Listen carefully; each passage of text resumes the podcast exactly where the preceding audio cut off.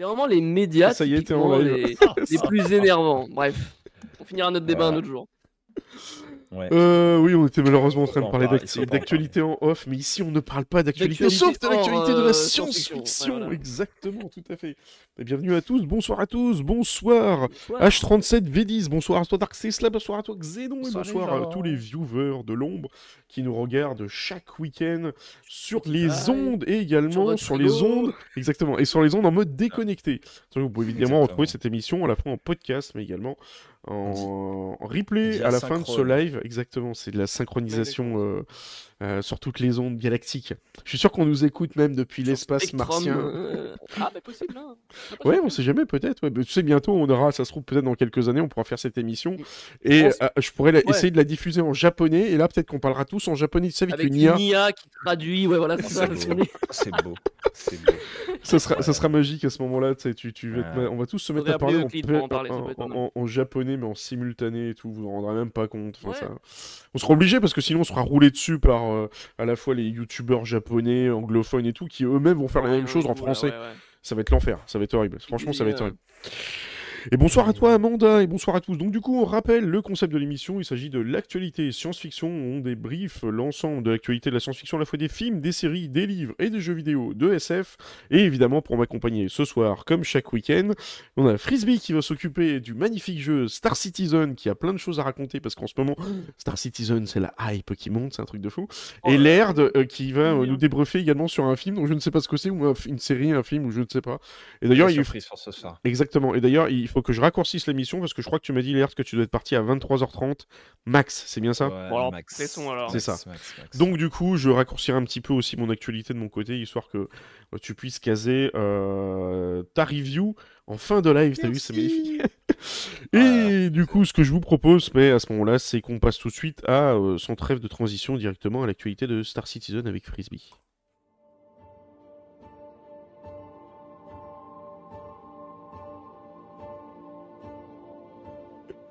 Alors que moi, généralement, des fois je m'étale. Hein. Enfin, attends, pourquoi on n'est pas sur le bon truc là? C'est quoi ce bordel? Hop, bah bravo! Bah mais attends, mais non, mais je suis pas sur le bon truc du tout. Là, oh là là, c'est le bordel. Mais non, c'est bon, c'est bon, c'est bon, c'est bon. C'est bon, c'est moi qui me suis trompé. En fait, c'est moi qui me suis trompé parce que j'étais sur la mauvaise scène. J'étais sur la scène de la semaine dernière quand tu fais pas l'actualité Star Citizen, c'est ça. Mais effectivement, je le confirme, quand tu n'es pas là, j'essaye de faire court, mais en fait, c'est horriblement long. La semaine dernière, on a parlé presque pendant une heure du serveur meshing et de toutes les technos, donc c'était max fail, exactement. Donc c'est moi, c'est ma faute, je me suis gouré de scène. Bon, allez, vas-y, je te laisse la parole, Frisbee, pour l'actualité de la semaine sur Star Citizen. Nos collègues asynchrones de Spotify comprendront pas, hein, mais c'est toujours le bordel pour les changements de scène. Mais enfin, ouais, du coup, l'actualité Star Citizen. Bon, il y a beaucoup de choses à dire. Déjà, la semaine dernière, vous avez certainement parlé de pas mal de choses, du coup, comme tu m'as dit à l'instant, là, que ça durait 2 heures. Mais bon, là, on va essayer de faire court. Il y a quand même beaucoup de choses, bon, on va essayer de faire court un petit peu sur tout ça. Alors, on en revient quand même à l'état des choses de base. Voilà, la mise à jour aujourd'hui sur les serveurs live, c'est la 3.20, ça change pas depuis quelques temps déjà, entre guillemets. Et ce qui était la grosse surprise, du coup, la semaine dernière, vous avez dû en parler, c'est bien la 3.21 hein, qui s'est pointée comme ça sur PTU, disponible pour tous. Alors ça a fait beaucoup de bruit, déjà de 1, parce que à l'heure H, si je puis dire, au moment où c'est sorti, à l'instant T, il y a eu les gens qui étaient, on va dire, t'avais deux écoles, toi. T'avais les gens qui étaient ravis parce qu'ils sont, oh là là, mise à jour surprise et tout, qui se pointent. Et t'avais les gens, j'en fais partie, qui étaient énervés de fou, parce que c'est quoi ce bordel? On le voit venir de nulle part, on bypass toutes les vagues PTU qu'on s'était emmerdé à créer 3 semaines plus tôt. J'allais dire, ouais. Et on chie sur les évocatiers à la même occasion. J'allais dire, effectivement, en tant qu'évote, vous en avez pas entendu parler de cette histoire de... Absolument pas, on l'a jamais vu venir. Donc c'est vraiment, en fait, la pure impro de la part de CIG, quoi, histoire de teaser. Oui, même tout ce qui est Jump Point ou quoi, on n'a jamais vu passer ça de nulle part. Parce que je me suis vraiment posé la question. À l'époque, on est resté sur la même chose qu'ils avaient dit à tout le monde, c'était il y aura une 3.20x avec les plateformes d'Horizon, et etc. Et tout le bazar là, qui finalement a fusionné la 3x1, enfin la 3.20, la 3.22 pour devenir une 3.21. Ils ont 3x1, tu fais un amalgame avec la moto. Ouais, alors non. Mais non, là, on s'y perd avec ces trucs de X, de point X, de point 20 et de point 20X. Merci pour la dédicace, Max Fly, dans ta vidéo. Ah oui, pourquoi oui, je les regarde. Quelle chance. Ouais, mais non, non, c'est un peu le bordel avec toutes ces mises à jour là, mais bref, on va essayer de faire vite. La 3.21 du coup est arrivée sur les serveurs PTU il y a maintenant plus d'une semaine, vous le savez, avec son lot de nouveautés, donc qui est indiqué sur la roadmap. Pour la plupart, ce sont tout simplement les nouveautés finalement qu'on attendait sur la 3.20, qui ont été décalées à l'époque sur les 3.20X, mais finalement sur cette 3.21. Alors encore une fois, on rejoint le débat interminable de « Oh là là, mais quelle communication de merde !» À la base, ils avaient dit 3.20.x, maintenant c'est en 3.21, tout ça en 2 semaines de temps, bon, c'est un peu le bazar. Mais j'imagine que quand on voit ce qu'il y a dans cette mise à jour 3.21, ils doivent quand même prévoir du lourd pour la CitizenCon, j'espère. Je pense, oui. On aura l'occasion d'en reparler dans la superbe émission spéciale que Max nous a préparée. Juste avant la CitizenCon, mais alors, le problème de cette émission, c'est que j'étais parti pour essayer d'inviter... Ouais, c'est ça, voilà. J'étais parti pour inviter du monde. Je voulais même demander à Diloc de venir. Mais du coup, le problème, c'est que vu que je n'ai pas de planning, je ne sais pas sur quoi on va spéculer. Donc du coup, je pense qu'on va faire une émission spéciale. Puis je vais demander à qui sera intéressé de venir. Peut-être que ce sera même une émission ouverte, d'ailleurs, avec tout le monde en débat. Mais je vous en reparlerai de toute façon, en tous les cas, dans la semaine. Ce sera plus... Ce sera plus pratique. Ouais. Ouais, on se rapproche de la SeasonCon, et ils n'ont pas loupé le coche, CIG, puisque dans cette mise à jour 3.21, on va pas passer sur chaque nouveauté qui ont été décalées de la 3.20X à la 3.21. Ça, vous avez les autres émissions éventuellement, si vous souhaitez y jeter un œil. Non, la nouveauté vraiment qui est la plus sensationnelle et qui n'est pas la plus visible, on va y venir après à celle qui est la plus visible, ce sont les couches de réplication. Alors, c'est pas encore disponible, attention, sur les mises à jour, sur les serveurs PTU en ce moment.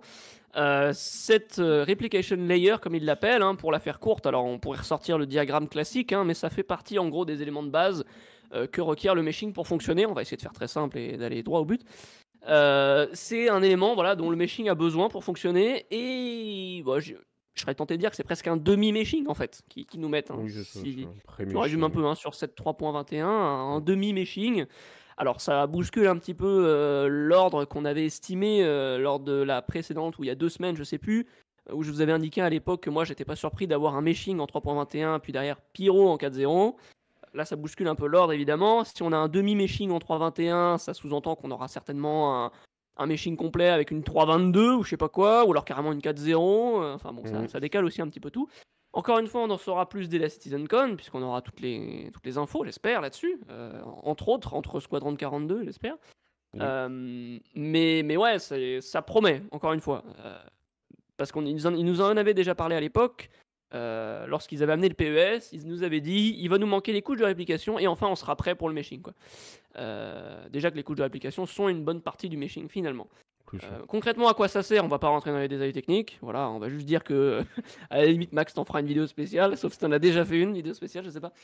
Mais on va pas rentrer dans les détails techniques. Mais en gros, voilà, ce qu'il faut retenir, c'est que on a besoin de ça pour le meshing, et ça va arriver courant octobre, si j'ai bien suivi les patch notes qu'ils ont indiquées, enfin les infos qu'ils ont indiquées dans les patch notes. Ça devrait arriver dans une 3.21.x au cours d'octobre. Voilà. Tout comme d'ailleurs le C1, le A1, qui sont dans leur phase finale, on va dire, tout comme le Storm et le SRV, même si j'ai quelques doutes quand même sur le SRV, ils n'ont rien dit vraiment d'officiel là-dessus, ça arrivera peut-être encore un peu plus tard, peut-être pour l'IAE carrément, sauf s'ils nous réservent, pourquoi pas, un petit Santokai ou un petit Medievac, tu vois, pour l'IAE, ça serait pas surprenant quand on voit aussi ce qu'ils ont dit avec le dernier... Apollo, non, l'Apollo, je pense que ça sera plus tard. Ouais, Apollo, c'est un peu prématuré, mais le Santokai peut-être, parce qu'on fait une parenthèse vite fait sur le... Oui, je vais me faire insulter parce que je dis mal le nom, certainement, enfin, peu importe. Je sais pas comment on le Santokai, le vaisseau alien de chez Aopoa, qui devrait arriver techniquement dans les prochains mois, puisqu'on voit qu'il est quand même bien avancé. Dans le dernier Inside Star Citizen il y a 2 jours. Donc on se dit pourquoi pas l'IAE, voilà, on verra ce que ça donne encore une fois dans les prochaines semaines.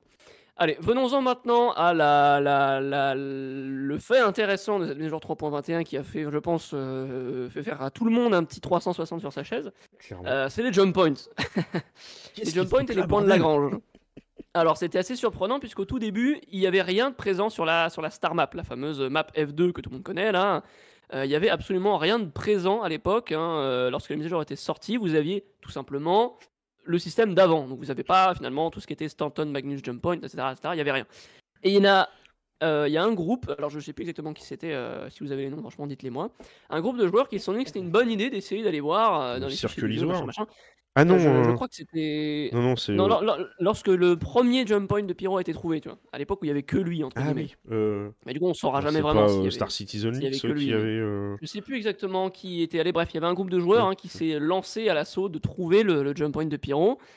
Ils l'ont trouvé. Alors évidemment, c'est pas le jump point, c'est le décor du jump point, vous l'aurez bien compris. Ils ne sont pas disponibles, c'est logique, hein, voilà, la techno n'est pas encore là, il nous manque le système à mettre derrière, voilà, c'est juste le point de Lagrange, donc en gros la station... Faut ramener la porte, et... elle est grosse, hein, voilà, c'est vrai qu'elle est à ce master quand même. Et c'est un peu voilà l'entrée du portail, la station à côté, les nuages, bref, de toute façon... J'y fais un tour dans cette même vidéo que vous avez sous les yeux, hein, qui n'est pas du tout une vidéo de ma chaîne YouTube d'ailleurs. Voilà, donc en l'occurrence, celui-là, c'était celui de Terra, donc qui nous a été rendu disponible 2 jours après, je crois, avec la fameuse Skyline, comme vous avez pu le voir à l'instant, avec les différents points, les 3 points de saut qui sont disponibles dans le système Stanton, c'est-à-dire 2 Stanton vers Pyro, 2 Stanton vers Terra et 2 Stanton vers Magnus, qui sont les 3 techniquement arrivés. Frisbee, oui. Est-ce que tu as noté que même s'il n'y avait pas les portes ni rien du tout, tu avais quand même l'espèce de champ de... Tu avais le petit passage, oui. Conjonction, là où tous les flux se retrouvent. Donc on peut même deviner où c'est.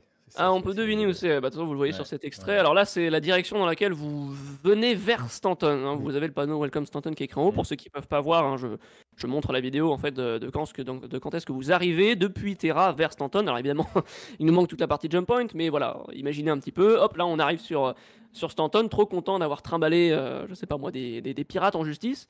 Et vous vous ramenez sur Stanton en passant par ce petit portail. Tu les attaches enfin, voilà, derrière avec un tractor beam, tu sais. Exactement, bah, avec le cerveau qui arrivera bientôt. Une corde derrière. Mais voilà, ces jump points sont quand même assez magnifiques, il faut le dire. C'est un gros travail, hein, côté design, etc., on va dire, de CAG. C'est quelque chose qu'on connaît déjà, hein, les espèces de nuages de gaz comme ça, que ce soit avec les stations CRUL1, etc., hein, qu'on plus ou moins déjà ça. Mais surtout, ce qui fait du bien, c'est que ça, ils nous l'avaient montré 1 milliard de fois, hein, ces nuages de gaz, surtout celui de Pyro. Hein. Ils nous l'avaient montré 1 milliard de fois, que ce soit à l'époque, à la toute première CitizenCon. Non, c'était pas la première CitizenCon, c'était je sais plus exactement quand, en 2019, je sais plus exactement les dates. Hein. Mais bref, peu importe, on nous avait montré à l'époque le carac là, qui passait dans le. 2019. Dans le point, ouais, voilà, 2019. Donc il y avait déjà ce nuage de gaz qui nous avait montré.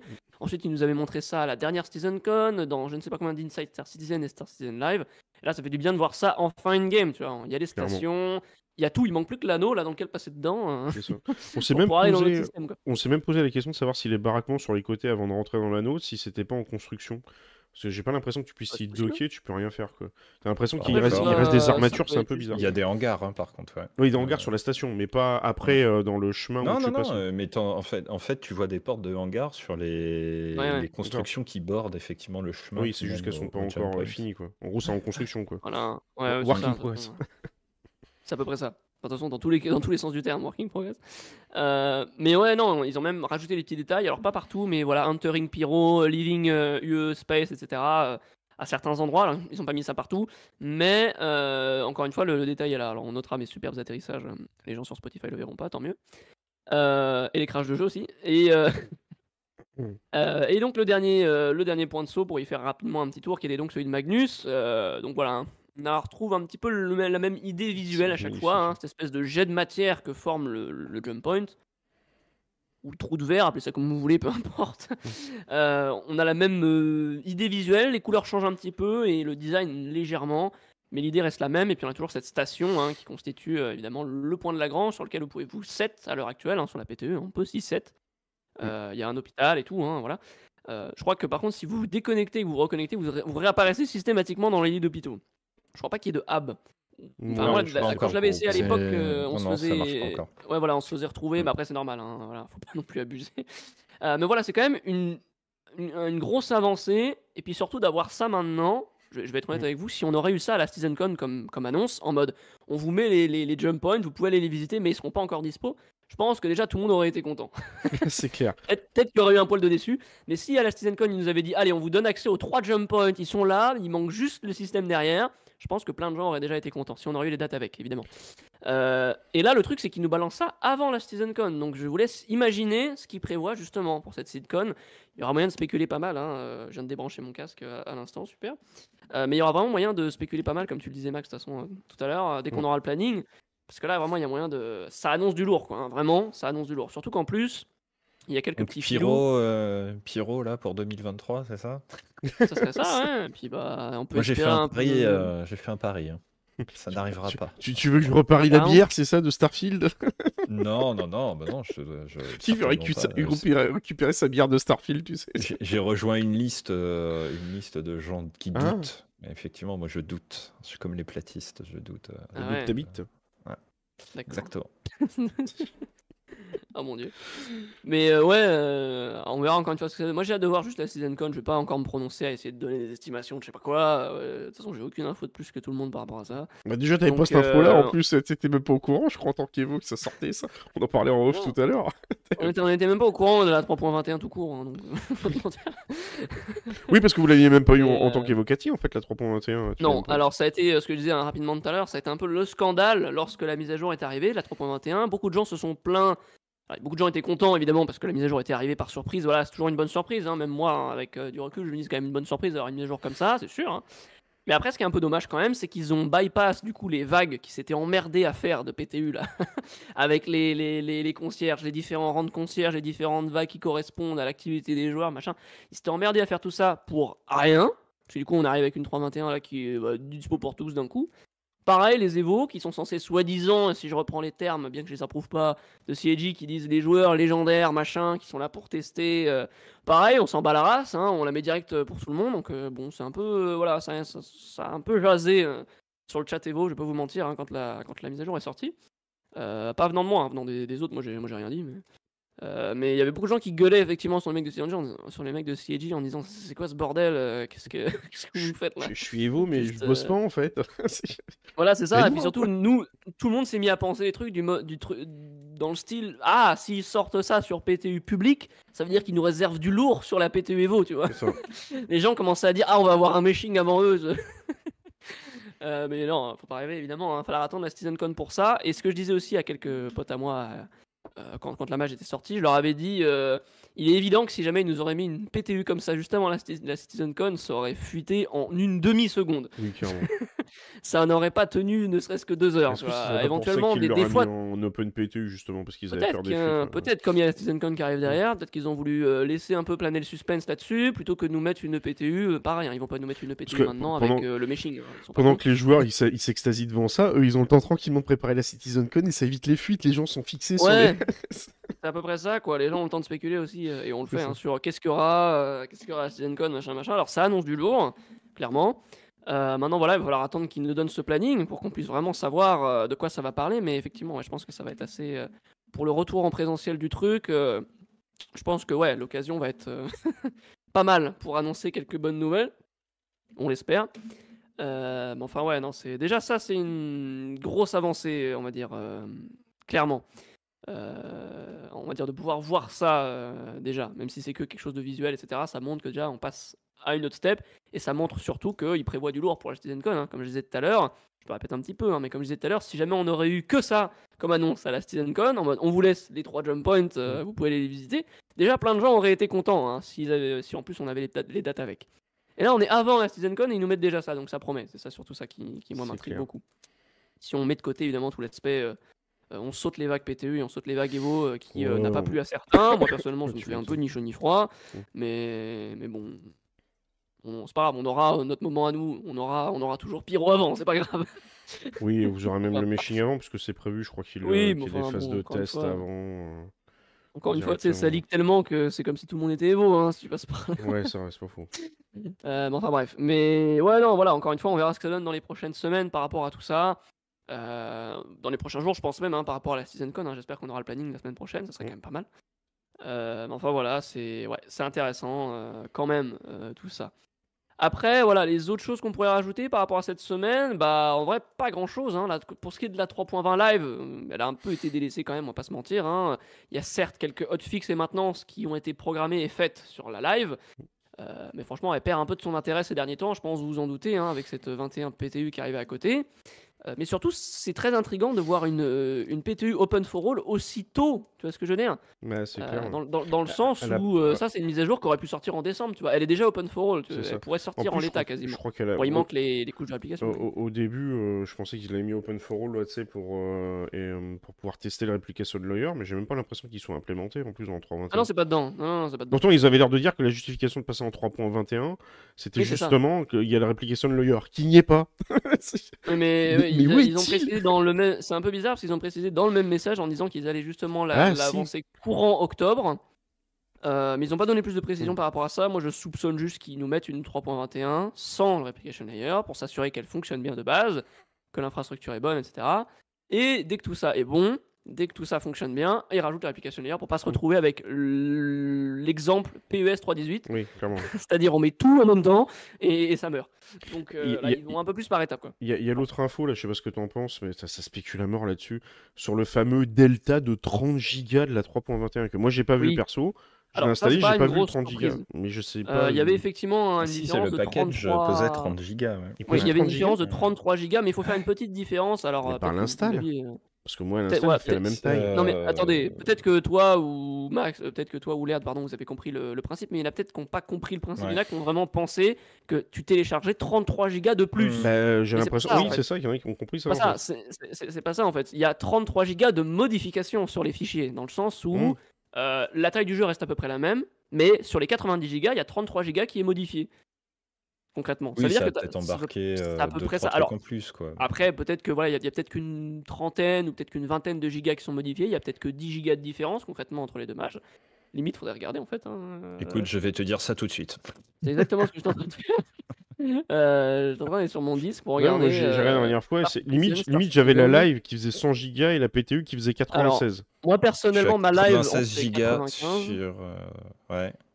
Et 96 pour la live. Ma PTU, elle en fait... 95 pour la PTU. 95.8. Donc du coup, ceux qui disent qu'il y a 30 gigas cachés et qu'éventuellement ils auraient mis Stanton, ils auraient mis Pyro, Terra, Magnus dans ces 30 gigas. Les deux mises à jour font exactement la même taille, c'est juste qu'ils ont modifié 33 gigas de fichiers. Tu vois. Oui, c'est ça. Je pense que tout. Ça a été mal compris, quoi. Parce qu'il y en a vraiment qui s'imaginaient qu'ils avaient foutu 33 gigas de système à l'intérieur. Donc ça, ils ont mis Terra et tout. Alors je fais, si tu mets 3 systèmes, ça fait 33 gigas. Quoi ?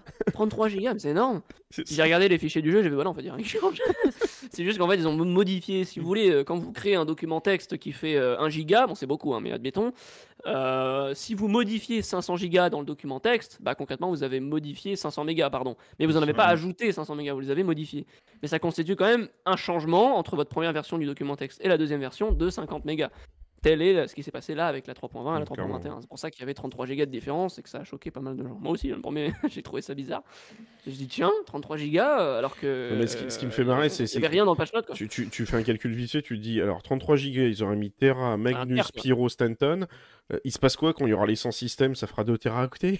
Il y en a qui m'ont sorti l'excuse, mais oui, mais ça sera comme dans Microsoft Flight Simulator, faudra faire du streaming, tout ça. Je suis oula, doucement. Ça me paraîtrait un peu gros quand même que tu te mettes, t'imagines si t'as 10 personnes dans un carac qui doivent télécharger le système d'après, ils ont pas même pas tout le temps le même temps de delt. Qu'est-ce qui se passe? Le carac qui reste bloqué dans à l'intérieur du jump. Ah bah le jump il dure longtemps. C'est ça, voilà, tant que tout le monde n'a pas téléchargé dans le carac. Je pense personnellement que ce qu'ils ont modifié dans ces 33 gigas, si on devait rapidement faire un peu le tour, ils ont évidemment intégré certains nouveaux assets comme par exemple ceux de Pyro, etc. Ça c'est sûr. Alors peut-être qu'ils sont repassés, peut-être sur d'anciens assets qui étaient déjà dans le jeu pour les préciser, etc. Donc ça constitue peut-être déjà un changement, mais surtout je pense quand même qu'ils ont dû intégrer, on va dire tous les changements dans les fichiers du jeu client qui nécessitent. Alors c'est peut-être très mal expliqué. Hein, en fait les couches de l'application. Je pense qu'ils ont apporté toutes les modifications qu'il y avait à faire sur le côté client. Oui.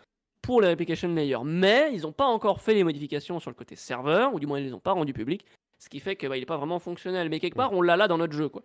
Disons que partons du principe qu'il y a un fichier qui pèse 20 gigas dedans, qui gère toute la partie client, et bien ça se trouve ils ont repassé sur tous ces 20 gigas pour changer complètement tout le système, pour mettre ça à jour, pour avoir plus tard les fameuses couches de l'application. Je pense qu'à mon avis ça justifie ce gros changement. Le PES, si ma mémoire est bonne, avait quand même aussi été à l'époque un petit changement d'une 20aine de gigas quand même, ça, ouais, ce qui n'est pas anodin d'une mise à jour. Je crois, je me souviens de 18 gigas ou je ne sais plus exactement combien, peu importe, bref. Mais je me souviens qu'il y avait quand même une petite différence entre les deux. Personne à l'époque a crié qu'il y avait des assets cachés quelque part. C'est ça qui est rigolo. Ouais, personne n'était choqué sur le moment, surtout qu'en plus il y avait quand même beaucoup de nouveautés à côté. Ouais, mais après, ouais. Soon de Terra pour installer Star Citizen. Bah oui, c'est ça. Comme dans, comme Flight Simulator, il paraît qu'il faut 2 Terra pour installer tout ce qu'il faut dans Microsoft Flight Simulator. Ça prend de la place, ouais. Mais ouais, bah de toute façon, encore une fois, on en revient à ce qu'on disait tout à l'heure. Hein, les prochains jours slash semaines seront vraiment très intéressantes. Avec la CitizenCon, avec les annonces qu'ils vont pouvoir faire derrière, avec le devenir de cette 3.21 et ces couches d'applications là. Ouais, non, franchement, hâte de voir ce que ça va donner tout ça là. Ouais, dans les prochains jours. En tout cas, la hype remonte parce qu'il y a quelques temps, je me rappelle des articles qui passaient sur les développeurs qui disent que c'est le bordel. Tu sais, il y a un moment, il y avait ça. Il y avait plein de développeurs qui se plaignaient en fait, d'être partis de CIJ, que c'était le bordel à l'intérieur, etc., que c'était mal géré. Et limite, ça commençait un petit peu. Là, tout le monde est en train de se dire putain, ça va jamais sortir, c'est le foutoir et tout. Puis d'un seul coup, tout le monde revient en mode ouais, c'est trop génial. Bon, perso, j'y ai toujours cru, mais bon. C'est assez rigolo de voir la hype qui monte. On revient toujours au même. Ouais, bah voilà, c'est ça. Quoi. Ça part, ça revient. Ouais, c'est exactement ça. C'est exactement ça. Ouais, bah non, franchement, ça reste quand même 2 bonnes semaines là qu'on a eues. Alors, j'espère que les 2 prochaines seront à la hauteur et que la 3e sera encore mieux. Bon, de toute façon, la semaine prochaine, en plus, il n'y a pas d'Inside Star Citizen. Je sais pas si tu as vu l'Inside Star Citizen, ils ont montré quelques trucs sympas quand même. Ils ont fait un petit sprint report, ils nous ont balancé la Apollo. Ils ont montré le chip trespass. Tu sais, le fait que tu vas pouvoir, quand tu rentres ou que tu sors d'un vaisseau et que t'es pas chez toi, tu vas pouvoir te faire tirer dessus. Ça a l'air bien foutu leur truc, ça a l'air simple. Ça marche aussi sur les vaisseaux. Donc ça c'est pratique. Ouais. Par contre, le truc qui est bien et là qu'ils auront intégré en 3.21, faudrait que je teste, c'est la possibilité quand tu prends le tractor mine et que tu mets des objets dessus, celui-là vers la fin, je crois, vers les 2 tiers de la fin de la vidéo. Quand tu prends le tractor mine et que tu mets des objets, en fait, il te donne beaucoup plus de solutions pour pouvoir placer les éléments en fait directement sur la grille cargo. Ce qui fait que du coup, ça t'évite de te prendre la tête. Parce que moi, la dernière fois, j'ai fait ça avec un Cutlass Black. Les caisses se foutent dans tous les sens. C'est le bordel. C'est assez bien foutu leur système. Et ça, il paraît que c'est actif en 3.21. Il faudrait que je le teste d'ailleurs. C'est possible, oui. C'est possible. Surtout qu'en plus, ce genre de caisses un peu size premium, là, on n'a pas trop l'habitude de les manipuler. Hein, surtout avec l'arrivée du LC. Qui sont encore plus grosses d'ailleurs sur le LC. Mais ouais, non, c'est encore une fois, hein, ça fait partie, comme je le disais lorsque la 3.20 est arrivée là en live.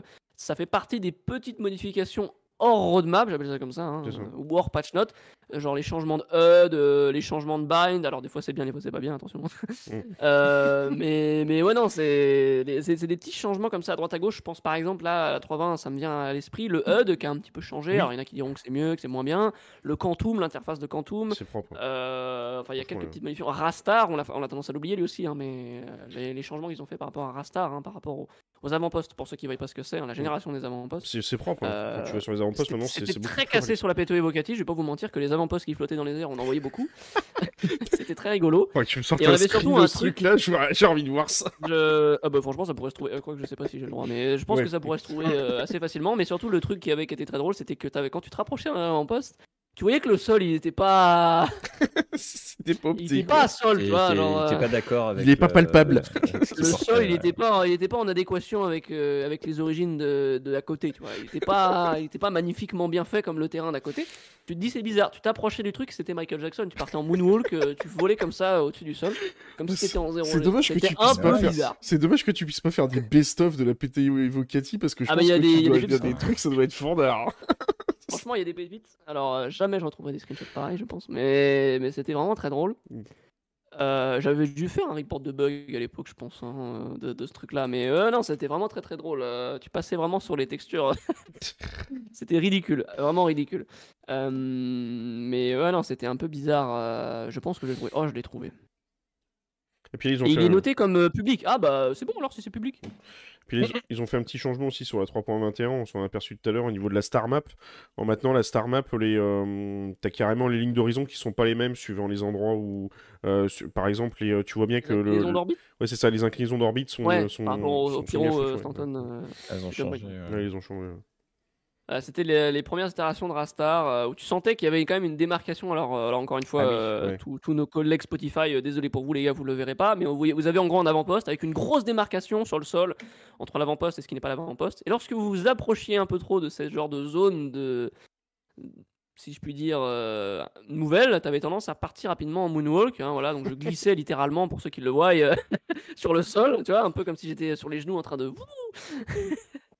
C'était pas extrêmement... Il y a une délimitation, on dirait, pour dire à quel endroit tu risques, effectivement. Ouais, c'est ça. Attention, à partir de là, vous risquez de glisser sur... C'est ça, tu risques de glisser. Il manquerait plus que le petit panneau ou la petite ruban là, de sécurité comme à l'aéroport.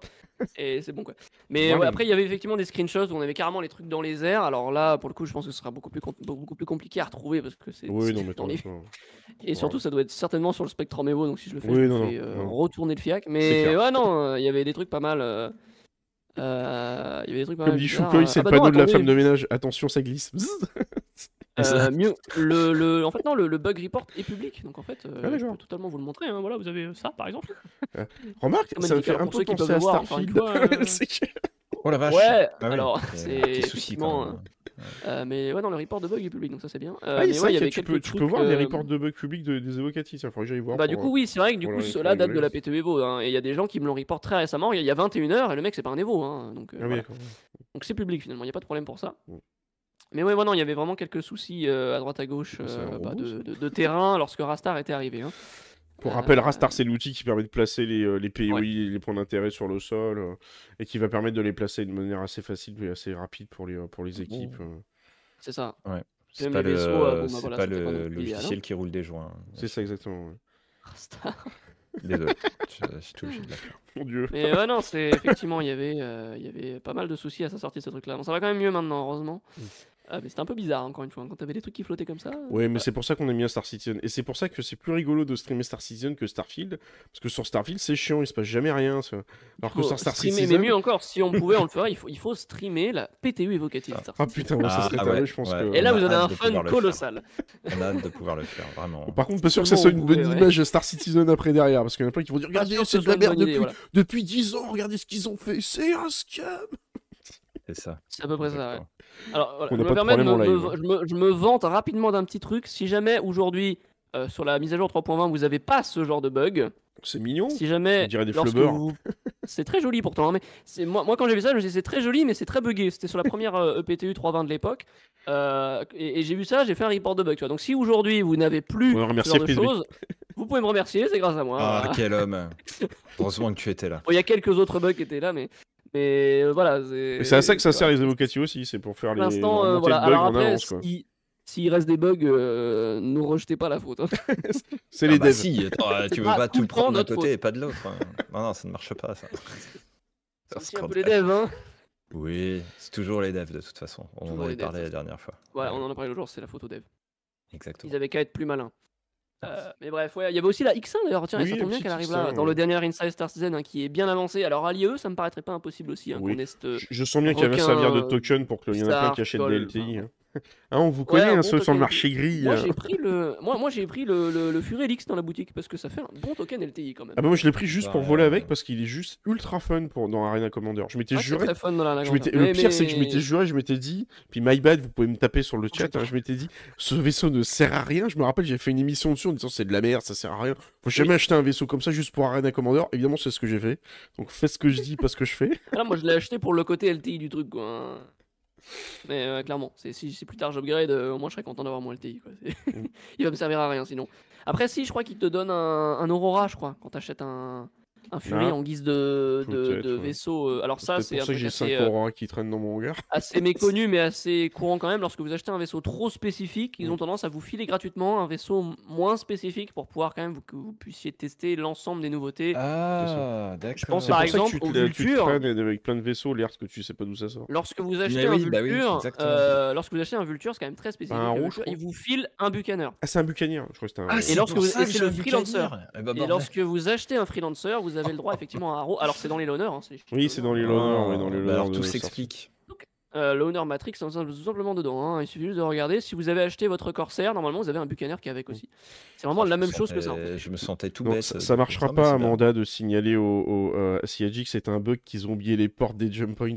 Ça pourrait être rigolo de le faire, n'empêche, j'avoue.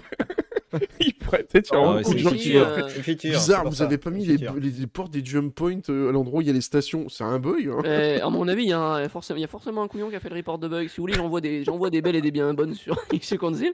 Il y a forcément un couillon qui a dû report ça. Pour vous dire, à l'époque où le PES était sorti, il y avait un mec qui avait fait un report de bug. Alors c'était quoi déjà? C'était... PES is bugged, please fix this, tu vois, genre un report de bug comme ça. Alors, autant vous dire que ça sert à rien. Je pense qu'ils sont au courant. Star Citizen est buggé, patchez-le s'il vous plaît.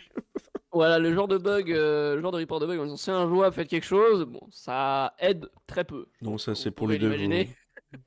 Ça aide vraiment très peu. Mais il y a beaucoup de pépites hein, sur les secondes. Franchement, si vous avez 10 minutes à perdre, des fois c'est très rigolo. Surtout pendant les périodes de free fly, il y en a qui se font plaisir.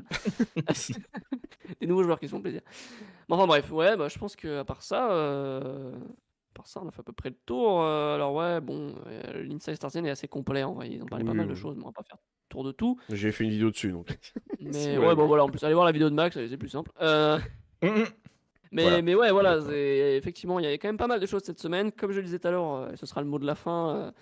Les 2-3 semaines qui suivent là, vont être vraiment palpitantes, j'ai l'impression de dire ça à chaque fois, mais là, pour le coup, ça va être vraiment du lourd, hein, puisqu'on aura les annonces avec la CitizenCon, et ça nous prévoit du lourd, quoi, hein, quand on voit l'état de la live, enfin, l'état de la PTU, dispo pour tous, plutôt, je devrais dire. Et tout ça, ça donne vraiment envie de voir ce que ça va donner, quoi. Et du coup, n'hésitez pas justement à aller retrouver Frisbee sur sa chaîne dédiée. Je vous ai mis le lien de sa chaîne YouTube. Évidemment. Il a une chaîne Frisbee? Non mais je le fais parce que si je tape point d'exclamation Frisbee, je sais que le bot va pas faire son taf comme d'hab. Ah, il est pété ce bot. Ouais, c'est comme d'hab. Je pense qu'à mon avis, ce qui va se passer avec le bot, c'est que le token de connexion doit sauter quasiment de manière récurrente.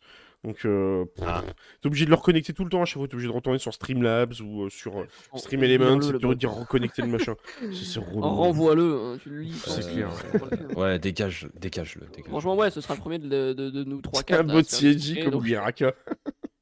C'est ça. Ouais, on l'a encore en alpha. Oh putain. Il bosse dessus. Streamlabs, c'est plus ce que c'était. C'est peut-être pas Streamlabs, c'est ok. Oui, non, il y a Botrix et il y a Stream Elements, il y en a deux, il y en a aucun qui répond. Ah bah comme ça, t'es bien. Tous des chômeurs.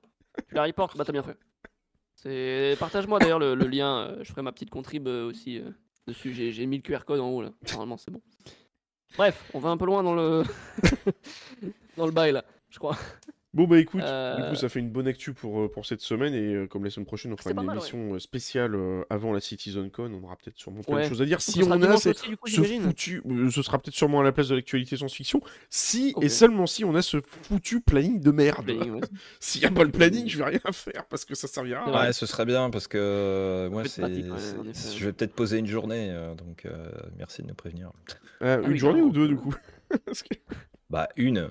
C'est sur deux, sur vendredi, c'est vendredi et samedi. Non, c'est samedi et dimanche. C'est 21-22. C'est le 20 et le 21, moi j'ai en tête. Ah mais j'ai peut-être de la merde. Non, c'est le 21-22. C'est le 21 et le 22, je crois. C'est le 21-22, c'est samedi et dimanche. Je rigole pas en plus. Quel enfer. Ok, bah non, bah alors très bien. C'est 21-22, c'est dans une semaine, jour pour jour. 21-22. Voilà, tout le monde confirme sur le chat, c'est 21-22. Ah bah voilà. Dans 2 semaines, on a bien vu.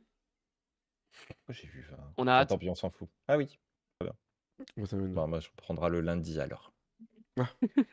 Ah oui, pour pouvoir te remettre du week-end.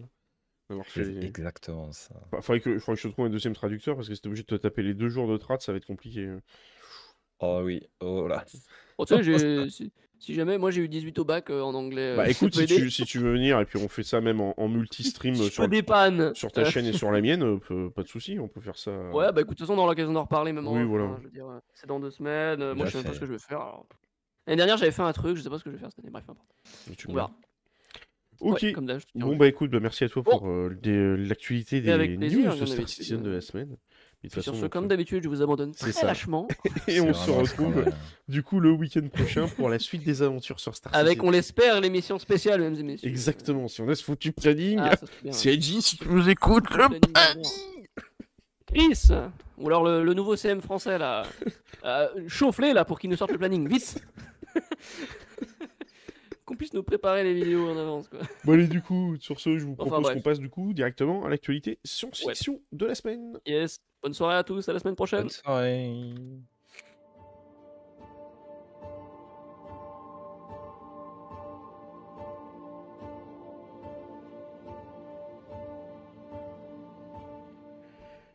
Et du coup, pour une fois que je me suis pas planté au niveau de la transition, c'est déjà pas mal.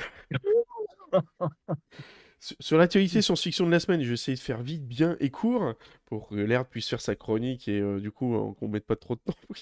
Je te vois à moitié en train de te marrer. Pardon, je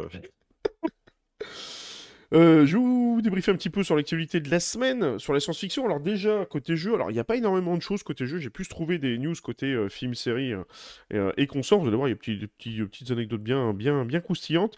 C'est côté Steam, vous savez, il y a des réductions côté Steam de manière assez récurrente. Et là, je vous ai trouvé un petit peu, alors je vais vous mettre le lien sur le chat, pour ceux que ça intéresse, un petit peu la page de réduction des jeux sur la science-fiction. Alors, vous en avez quelques-uns, ouais, vous avez du Warhammer 40 000, vous avez du Darkrai qui est en promo, vous avez même No Man's Sky qui est en moins 50%, si ça vous intéresse, il passe de 58 € à 29,49 €. Alors, je sais, les mauvaises langues diront à chaque fois « Mais c'est moins cher d'aller sur un stand gaming !» Oui, sauf que quand on sait comment s'en récupérer les clés sur un stand gaming, on n'en parlera pas, mais bon. Malheureusement, Starfield n'est pas en promo, il est toujours à 70 balles. Mais en tout cas, n'hésitez pas... N'hésitez pas à aller faire un petit tour sur cette page, justement, où il y a pas mal de promos. Et dans les jeux que j'avais chopés en promo, alors il y en a deux. Il y a Everspace 2, si je dis pas de bêtises, qui doit être en promo en ce moment. Vous avez quasiment jusqu'au... Alors l'offre, d'ailleurs, prend fin dans 21 h 04. Donc faites attention parce que vous l'avez... Exactement, votre porte-monnaie aussi, oui.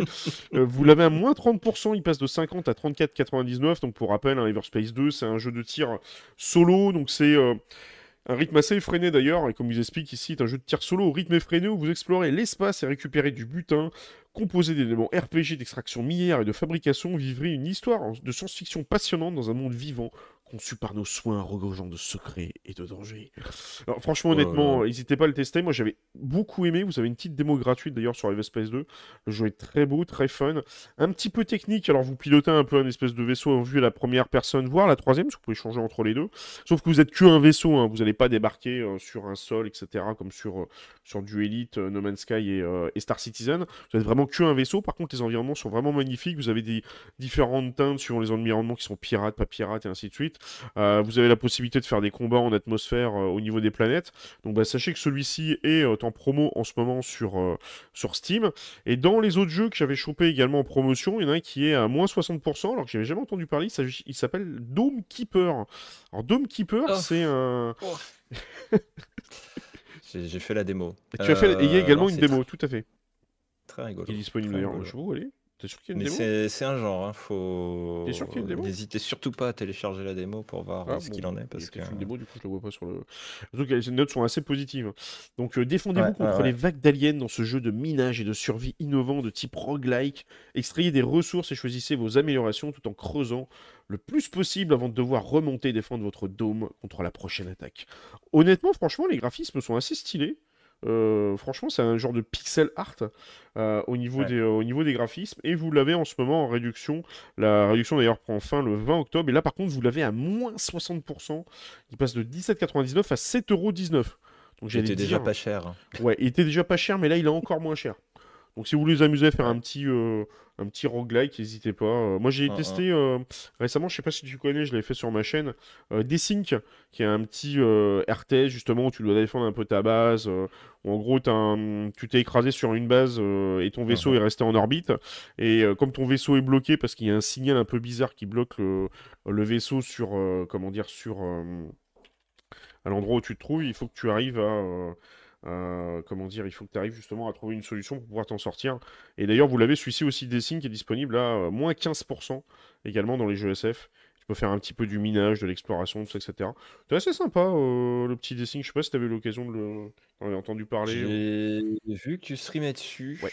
J'ai pas eu l'occasion de trop regarder. Je sais même pas si je l'ai pas dans ma wishlist. Il faudrait que je regarde. Mais bon, après, voilà.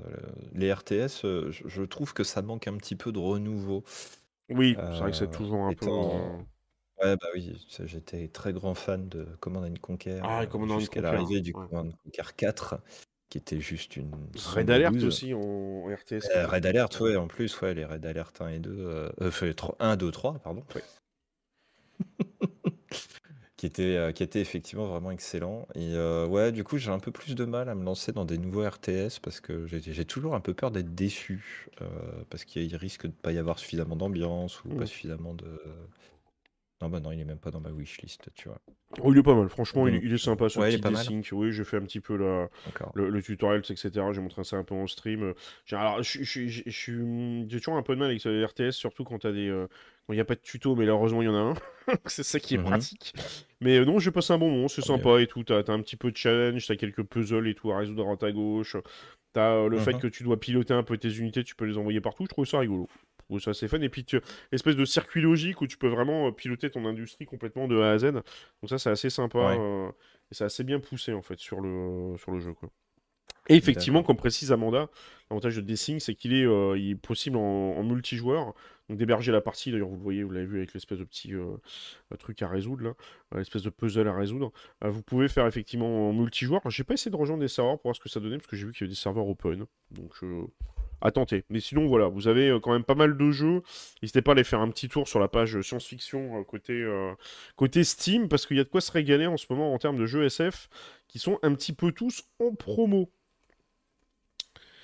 Et du coup, maintenant, ce coup-là, on va peut-être plus passer sur la partie au niveau des séries. Et si je te dis Breaking Bad, Laird, est-ce que ça te dit quelque chose ? Ah bah... merde, attends, j'ai un doute d'un seul... Heisenberg, normalement. Exactement. Voilà. Et bon, par contre, c'est pas de la science-fiction, hein. Je vous rassure tout de suite. Non, d'ailleurs, pourquoi tu nous parles de ça ? Alors, pourquoi je vous parle de Breaking Bad ? Parce que Vincent Gilligan a dévoilé que sa nouvelle série avait été sévèrement impactée par la grève des scénaristes, mais qu'il se remettait au travail vite, et surtout, il en a dit un petit peu plus sur sa nouvelle série de science-fiction.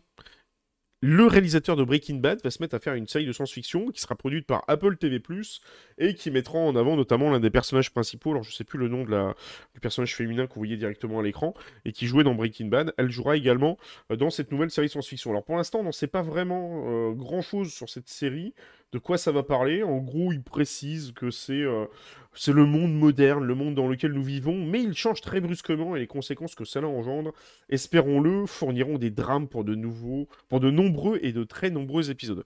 Donc pour l'instant, on n'en sait pas plus. On sait juste que le réalisateur de Breaking Bad planche sur une série SF, qu'il a eu quelques petites difficultés avec la grève des scénaristes, mais qu'il a l'air de s'en sortir, que c'est produit par Apple TV+, et que justement, peut-être que ça sortirait d'ici l'année 2024, en sachant d'ailleurs pour la peine que Apple TV+, commence vraiment à devenir une des plateformes de prédilection pour les séries de science-fiction, parce que vous avez Silo, vous avez cette nouvelle série qui va arriver, vous avez Fondation, et vous avez All Mankind, qui est présente également, donc vous avez des très très très bonnes séries de SF.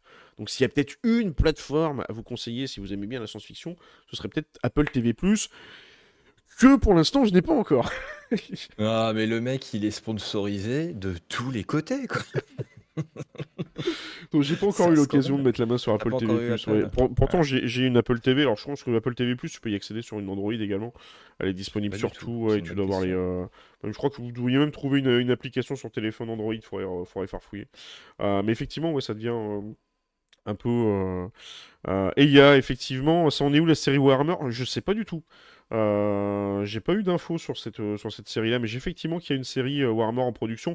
J'ai même vu passer des trucs, hein, juste pour la peine, je vous le dis comme ça en aparté, j'ai même vu qu'il allait y avoir aussi des séries d'animation Tomb Raider qui allait être sur Netflix. Alors, je n'en ai pas parlé parce que c'est pas de la science-fiction, c'est plus de la fantasy, hein, avec Tomb Raider, mais c'est prévu, je crois qu'il y a pas mal de jeux vidéo classiques qui vont être portés en série d'animation par Netflix. Donc justement, ça tire un peu dans tous les sens, histoire de ramener un maximum de clients chez eux. Vivement la saison 2 de Halo, vivement la saison 2 de Silo.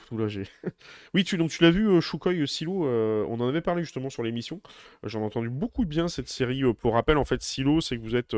ça se passe dans un monde un peu post-apocalyptique, et vous avez une partie de la population qui est enfermée sous terre dans une espèce de bunker, et on leur fait croire d'ailleurs qu'ils sont enfermés dans ces bunkers, parce qu'au-dessus c'est la guerre, je dis pas trop de conneries, et en fait dans un de ces silos, ça commence un peu à partir en vrille.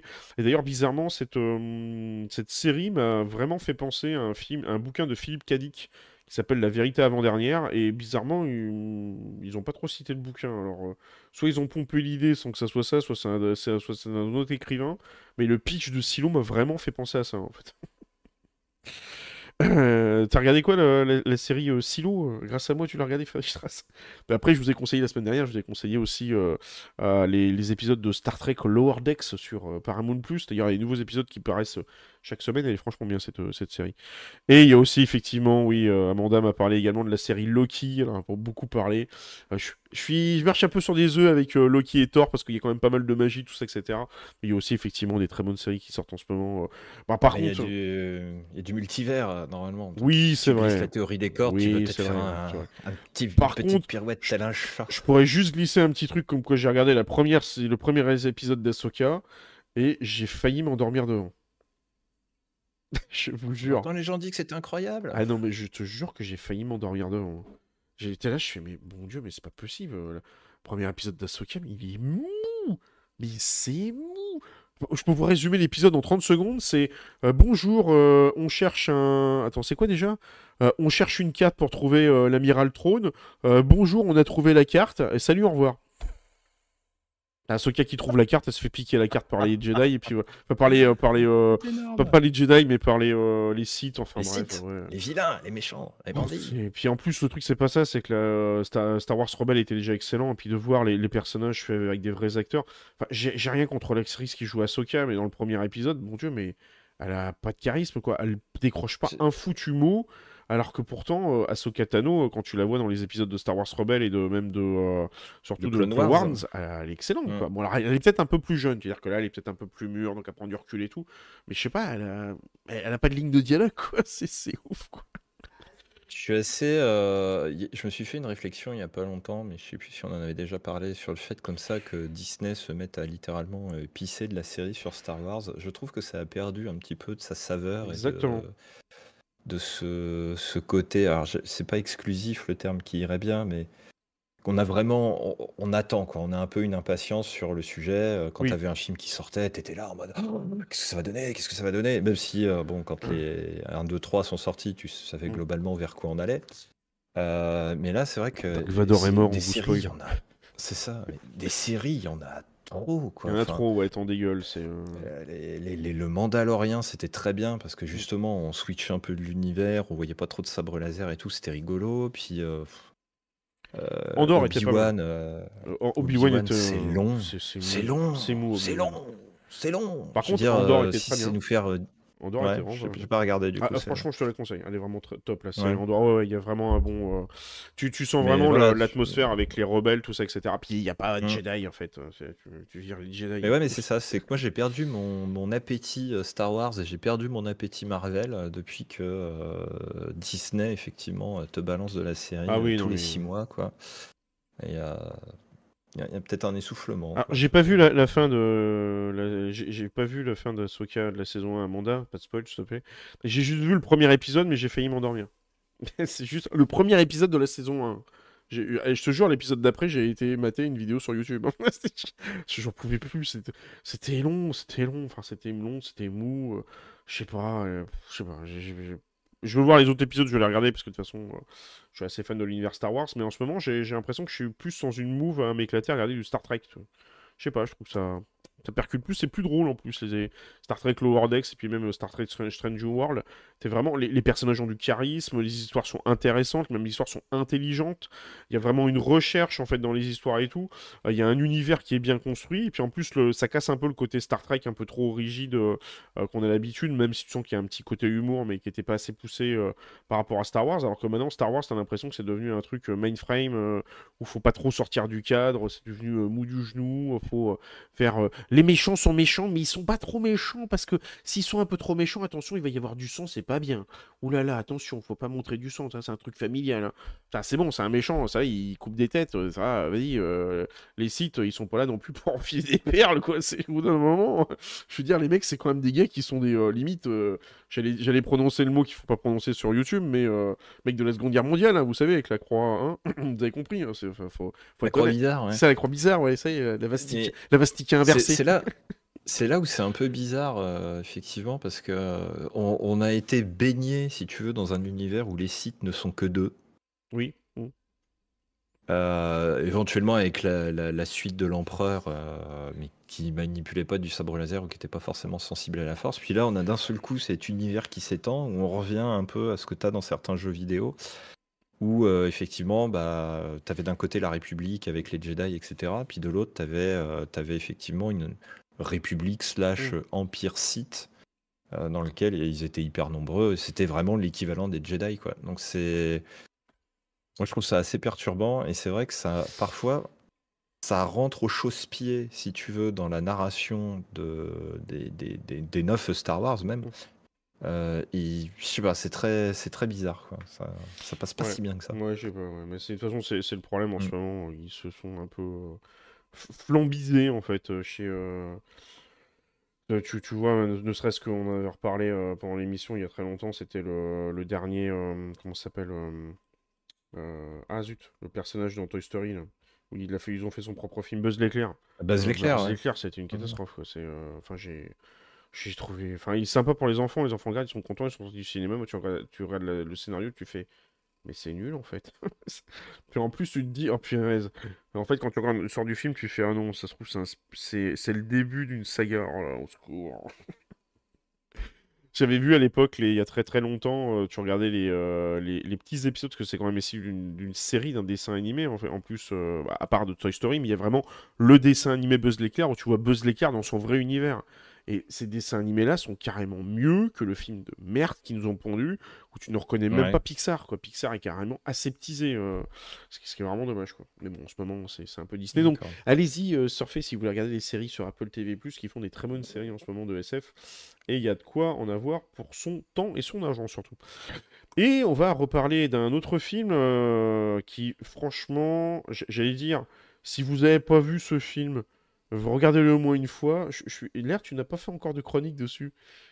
Ah non, mais je l'ai revu il n'y a pas longtemps. Ah, tu l'as revu, ouais. Il s'agit de Valérian, la cité des 1000 planètes, si je ne dis pas de bêtises. Où j'ai vu récemment une chronique d'écran large. Si vous aimez bien le cinéma, vous avez la chaîne YouTube écran large qui fait des excellentes analyses. Ils ont fait une analyse de Valérian où ils défoncent complètement le film, parce que c'est vrai qu'effectivement le scénario est pas ouf, c'est un peu bizarre. Ils vous parlent d'une espèce de créature qui est un peu chelou, là, qui chie des perles à tout va, et c'est cette créature-là en fait qu'il faut défendre. Et surtout, je crois que le pire dans Valérian, pourtant le film n'est pas mauvais en soi, dans le sens où visuellement il est plutôt propre, mais ce qui est juste pas possible en fait, c'est les deux acteurs là, qui sont présents, notamment, voilà, on les voit ici. Alors vous avez cette actrice là, et vous avez l'autre acteur, le mec qui est juste à côté, où limite en fait, je crois cette actrice, je sais plus comment elle s'appelle, mais effectivement Cara Delevingne, c'est ça, qui limite pendant tout le film te susurre à l'oreille en mode ASMR. C'est insupportable, c'est insupportable. Il y a eu une hype sur elle que je n'arrive pas à m'expliquer. Ma femme, c'est pas une actrice en plus, c'est une mannequin, je crois. Oh, c'était une mannequin, je crois. Et après, elle a joué avec les mannequins, je veux pas être méchant, mais... Suicide Squad, ah, oui, okay. Celle qui jouait la méchante, là, qui jouait l'enchantresse. Et mon Dieu, mais... Désolé, hein, mais je ne suis pas acteur moi-même, mais... J'aurais pas fait ça à sa place, quoi. Ouais, mais c'est pas ça. Elle joue très mal, et puis le mec aussi, c'est horrible, quoi. C'est dommage, parce que à eux deux, en fait, ils défoncent complètement le film, quoi. Et pourtant, Valérian, faut quand même se rappeler, juste pour la peine, hein, Valérian, c'est quand même l'une des sagas de science-fiction, qui en plus est une saga de science-fiction française, qui a mis les bases de la science-fiction, mais quand même de manière assez dingue. Et mais c'est une BD française à la base. Et les histoires de Valérian, pour rappel, Valérian, c'est un, si je me rappelle bien dans les BD, c'est un espèce d'agent de je sais plus quoi, d'une entité qui est censée un petit peu surveiller la galaxie. En fait, vous apprenez les aventures de ce personnage. Ils auraient pu faire des trucs de taré avec ça, je veux dire. On en parle très peu de la SF à la française, mais Valérian, franchement, honnêtement, c'est un truc de ouf. La BD, parce que le film, c'est dommage, c'est vraiment du gâchis. Et justement, pourquoi je vous parle de ça, parce que Valérian, la cité des 1000 planètes, et le film de science-fiction, même le film français, européen, qui a battu tous les records, avec un budget colossal de 200 millions de dollars. C'est le film européen le plus cher de l'histoire. Plus cher d'ailleurs que ce que vous avez pu avoir avec, pour moi, l'un des meilleurs films de SF de Luc Besson, qui est forcément L'îlot Dallas Multipass, Le Cinquième Élément, qui lui était juste génial. Par contre, il était juste excellent, à la fois avec... merde, comment il s'appelle déjà l'acteur principal? J'ai oublié le nom. Merci Bruce Willis. J'ai ma femme qui me souffle les trucs, elle est de l'autre côté. Toi aussi, tu as une oreillette pendant tes émissions. Donc Bruce Willis qui était justement... Après, Bruce Willis, c'est un grand acteur aussi, quoi. Mais tout était bon. Je me rappelle, t'avais aussi l'acteur afro-américain là, qui jouait le présentateur dans le Fuston Paradise, qui lui aussi était à mourir de rire. Chris Tucker. Chris Tucker, ouais. T'avais aussi le méchant Zorg, qui était juste génial aussi. Enfin, Gary Oldman. Ah, franchement, c'était, je crois, l'un des meilleurs films. Si vous n'avez jamais vu Le Cinquième Élément, par pitié, regardez-le, c'est une perle, ce truc. Il est à mourir de rire. Franchement, t'as des répliques qui sont géniales. Et c'est pour ça, justement, quand on a vu arriver Valérian, tout le monde s'est dit, allez, c'est bon, Luc Besson, il va nous refaire un Cinquième Élément, quoi. Il va nous refaire un truc. Et bon, moi, j'étais voir le film, vous passez un bon moment. Mais s'il n'y avait pas ces deux acteurs insupportables, je trouve que ça aurait été beaucoup mieux.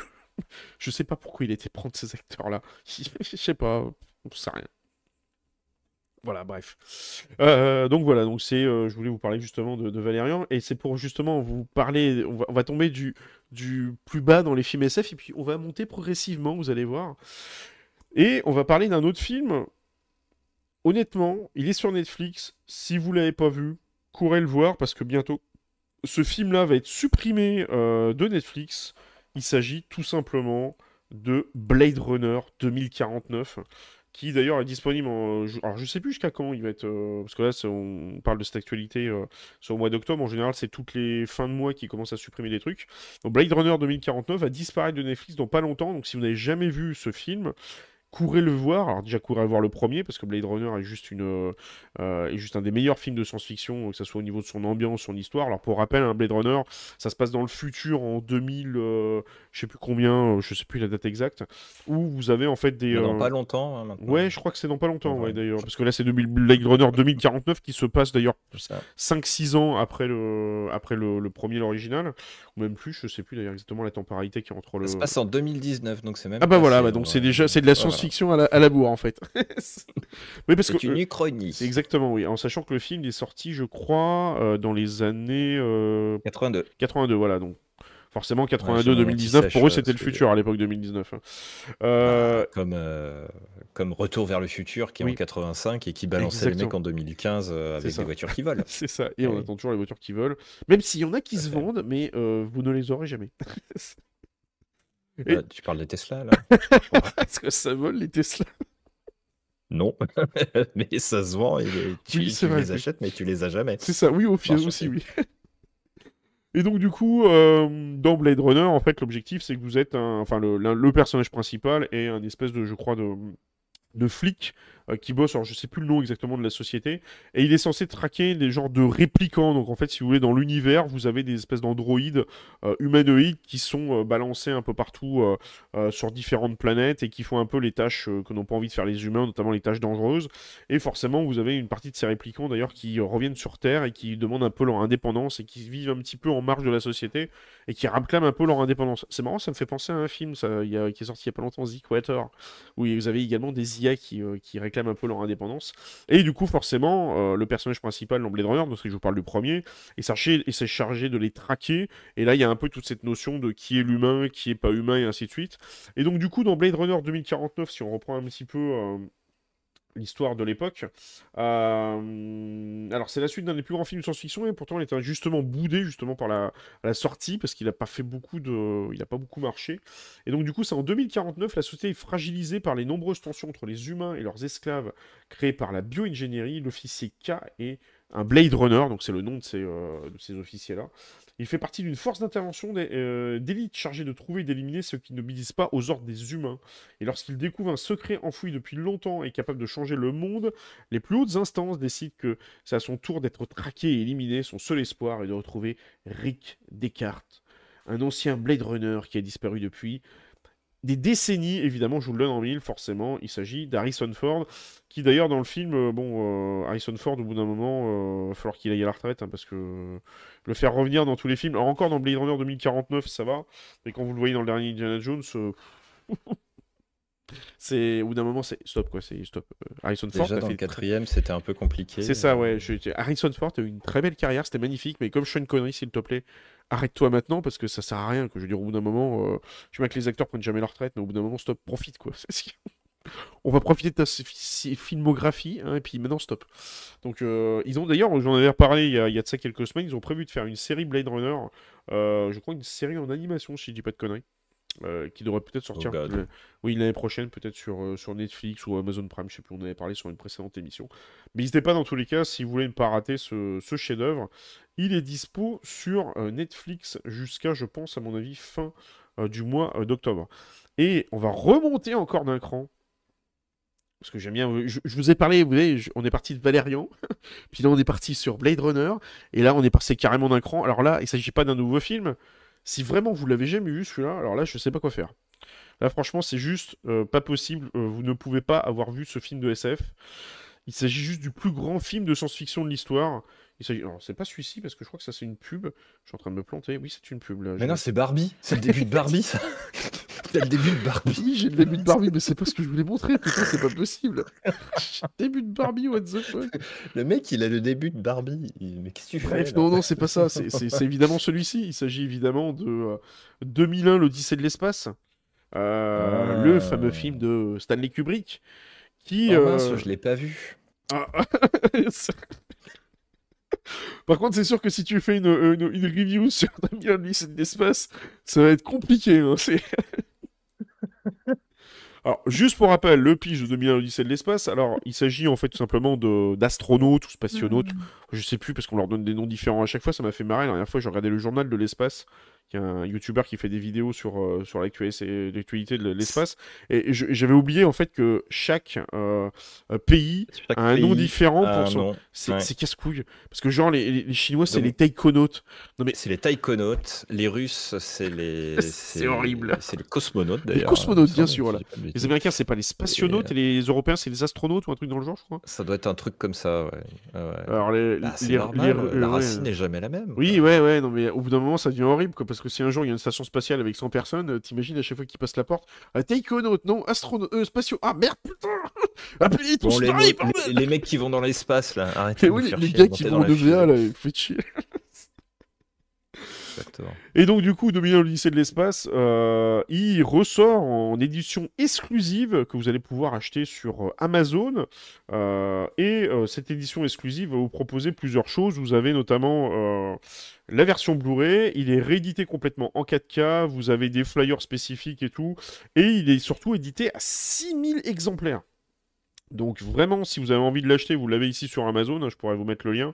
La version achetable sur Amazon, courez-y parce que là en plus on l'a, vous voyez avec la version Blu-ray vous l'avez à 59,99€, donc je pense qu'à mon avis dans quelques années ça vaudra une petite fortune, mais donc du coup voilà, vous l'avez, une réédition complète de 2001 l'Odyssée de l'espace. Donc pour rappel, oui, c'est ce que j'essaie de vous expliquer, il s'agit en fait tout simplement d'explorateurs qui entendent un espèce de signal un petit peu perdu au fin fond d'une planète, alors je sais plus laquelle exactement, et donc du coup vous savez la fameuse musique, vous avez dû sûrement l'entendre 50 000 fois, ils répondent un peu à ce signal, sauf qu'en fait il y a un ordinateur de bord à l'intérieur qui est HAL, qui lui pète un petit peu un plomb et qui essaye aussi de tuer tout le monde, mais bon, je vous en dis pas plus pour pas vous spoiler le film.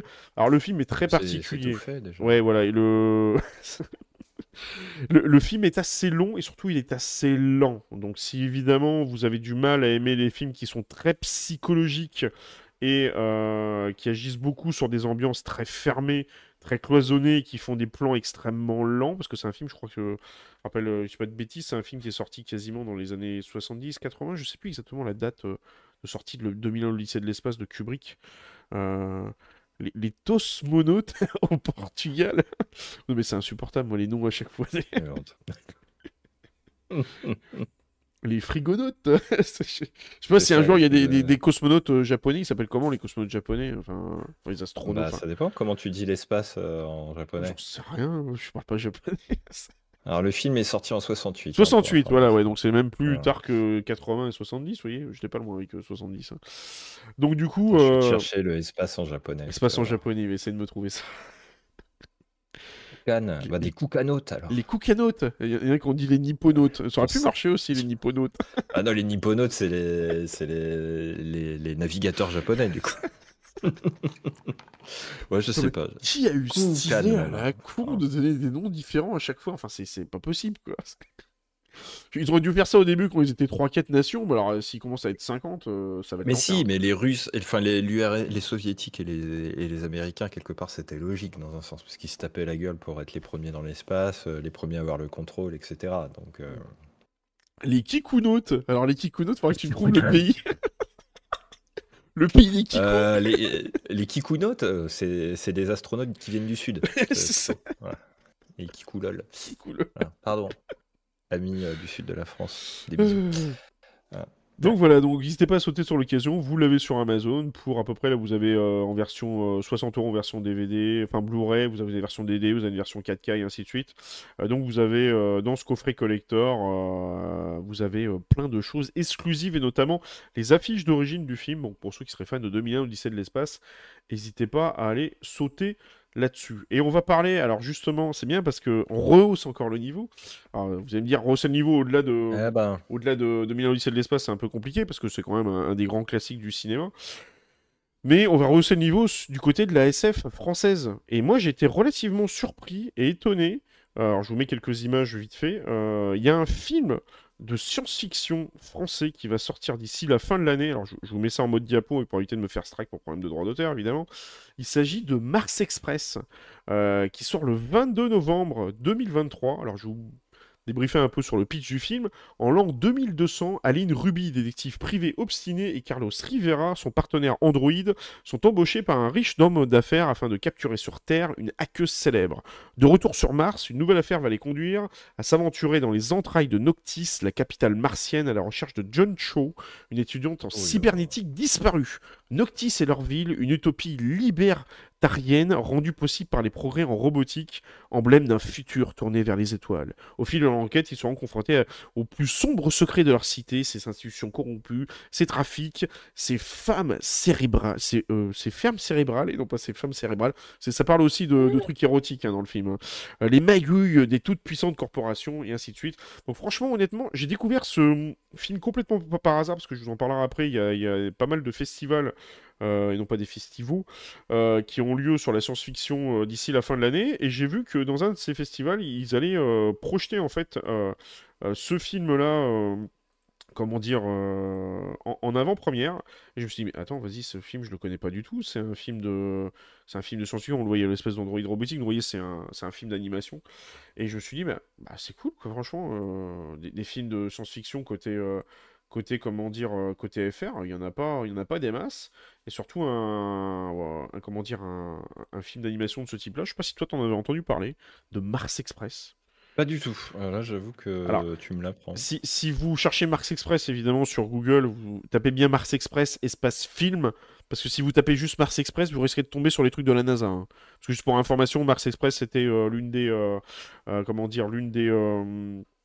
missions sur Mars, des robots martiens qui devaient récupérer des échantillons et faire des analyses sur le sol martien, qui s'appelait également la mission Mars Express. Donc ça n'a rien à voir avec ça, mais vraiment rien à voir. Il s'agit d'un film français de Jérémy Perrin qui sort à la fin de l'année sur les salles obscures. Donc honnêtement, franchement, moi je pense que je vais aller le voir parce que le film est vraiment dingue. La dernière fois que j'avais vu un film de science-fiction français, pour rappel, c'était il y a très longtemps, ça s'appelait Renaissance, qui est un film en noir et blanc, qui était juste... Dieu, ça. Ouais, mais il était magnifique, c'était une pépite de ouf. Franchement, honnêtement, Renaissance, c'est un film, je peux vous montrer vite fait, j'ai eu l'occasion de... Hop, si on fait Renaissance, film... Ah, c'est celui-ci. Tac. Vous aviez également tout était un peu en noir et blanc avec des et c'était dans un Paris futuriste, un peu genre à la Blade Runner. Et d'ailleurs, à l'époque, juste pour l'anecdote, ce qui m'avait fait assez marrer, c'est que dans ce film-là, ils avaient eu un accord notamment avec avec Citroën pour montrer des prototypes de voitures. Et ces prototypes de voitures que vous voyez dans le film Renaissance, d'ailleurs pour l'anecdote, ce sont aujourd'hui les voitures DS que vous voyez dans la rue. Je vous jure, les prototypes qui sont arrivés dans ce film-là, c'était les mêmes prototypes de la marque DS, maintenant qui a pris son indépendance récemment chez Citroën. Et ils sont apparus pour la première fois dans ce film Renaissance. Voilà, donc si vous ne saviez pas... Et donc du coup, voilà, donc, ce petit film, Mars Express, qui sort d'ici la fin de l'année, on aura l'occasion, je pense, d'en reparler. Mais en tout cas, vous l'avez le 22 novembre sur les salles obscures. Et je pense qu'à mon avis, je vais aller le voir. C'est que vous pouvez le voir avec, aussi avec le Pass Culture. Hein, c'est pour ceux qui seraient fans de cinéma et qui n'auraient pas trop les moyens d'y aller.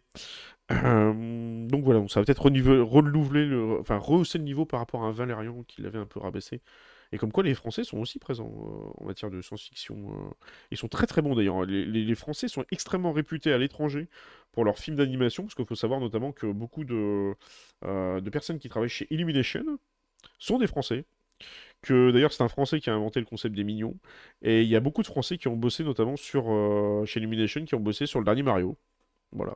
Donc les Français sont très très très très bons, extrêmement réputés pour tout ce qui est film d'animation. Donc je pense qu'à mon avis... ça promet pour ce film-là. Et si on continue, mais justement, là, je voulais vous parler un peu des festivals européens. Vous en avez un qui sera disponible le vendredi 27 octobre, qui est le film européen, c'est le festival du film européen du film de science-fiction Philip K. Dick. Donc en fait, ce sont 2 soirées et 4 thématiques. Il faut juste que je retrouve exactement où c'est. Parce que je ne sais plus où c'est. Alors attendez, lieu... ça se passe à Lille, tout à fait. Donc si vous êtes à Lille, sachez que le 27 octobre et le 28 octobre, vous pouvez aller sur leur site internet, je vous mets le lien directement en description, s'il veut bien me le donner, on va l'ouvrir dans un nouvel onglet. Ça s'appelle l'hybride. Je vous mets le lien directement dans le chat. Pour ceux qui seraient du côté de Lille, sachez que vous avez sur ces 2 dates un festival. Alors, qu'est-ce qui vous sera proposé du coup dans les thèmes? Vous avez première partie qui est marquée le choc des futurs, deuxième partie une autre réalité. La première partie sur le 28, c'est les fissures cosmiques, et la deuxième partie, c'est les montagnes hallucinées. Donc en fait, vous avez tout simplement des conférences qui vous sont proposées. Donc ce rendez-vous met en lumière des films originaux inspirés par l'œuvre du célèbre auteur américain et ses grands questionnements, la condition humaine, l'homme versus la machine, les réalités étranges et les univers alternatifs. En sachant évidemment que Philip K. Dick, on en parlait tout à l'heure avec la vérité avant-dernière, et on va en reparler aussi juste après, parce que je vous parlais de Minority Report, un petit truc intéressant, on en a parlé d'ailleurs, Laird avait fait une chronique sur Minority Report. Philip K. Dick est l'un des très grands auteurs de science-fiction du XXe siècle, je sais pas s'il est encore vivant d'ailleurs, j'ai un doute, je me sens qu'il est... Allez, mourir. Ouais, je pense qu'il est décédé, ouais. Et donc du coup, il y a un festival qui lui est consacré notamment, donc si vous êtes du côté de Lille, sur ces dates-là, n'hésitez pas à aller faire un petit tour, et on va parler d'un autre festival, qui est lui, le festival Atmosphère, qui se passe où déjà exactement? C'est Courbevoie, donc c'est sur Paris, au cinéma d'art et des sciences. Et dans le... c'est à côté de chez moi. C'est ça. Et donc, le Festival Atmosphère, cette année, vous avez la science-fiction qui est à l'honneur. Et justement, c'est là-dessus que j'ai découvert Mars Express. Parce qu'en fait, dans le cadre justement de ce festival, se tiendra la nuit de la science-fiction. Qui se déroule notamment le 13 octobre, donc c'est dans pas très longtemps. Et du coup, à l'occasion de la nuit de la science-fiction que vous avez à Courbevoie, alors par contre, j'ai pas les prix des entrées, je sais pas s'il le précise ou pas. On va regarder si... Voilà, je vous le mets ici, voyez, hop, je vais vous mettre le lien du coup dans le chat pour le Festival Atmosphère, pour ceux qui vont aller voir qui seraient présents sur Paris. Hop, je vous mets ça du coup directement dans le chat. Oui, il a fait une chronique sur Amanda sur Minority Report, Laird. Bah oui. Faut la retrouver. Mais bien sûr que j'ai fait une chronique là-dessus. Faut arriver à retrouver dans les genre sur lequel je sais plus parce que il y a eu tellement d'émissions que du coup on s'y perd à chaque fois. Alors pour revenir sur ces nuits de la science-fiction, en fait vous allez avoir des films qui vous allez pouvoir redécouvrir 3 grands classiques. Donc Mad Max Fury Road de George Miller, Matrix de Lana et Lily Jaskowski, évidemment. Et vous allez retrouver également 2001 l'Odyssée de l'espace, dont on parlait tout à l'heure. Donc vous allez pouvoir voir ces 3 films de science-fiction. Et il y aura également alors je ne sais pas si les auteurs de Mars Express seront présents, mais il y aura également la présentation de Mars Express directement au festival Atmosphère à Courbevoie dans la nuit de la science-fiction. Donc vous pourrez découvrir également ce film.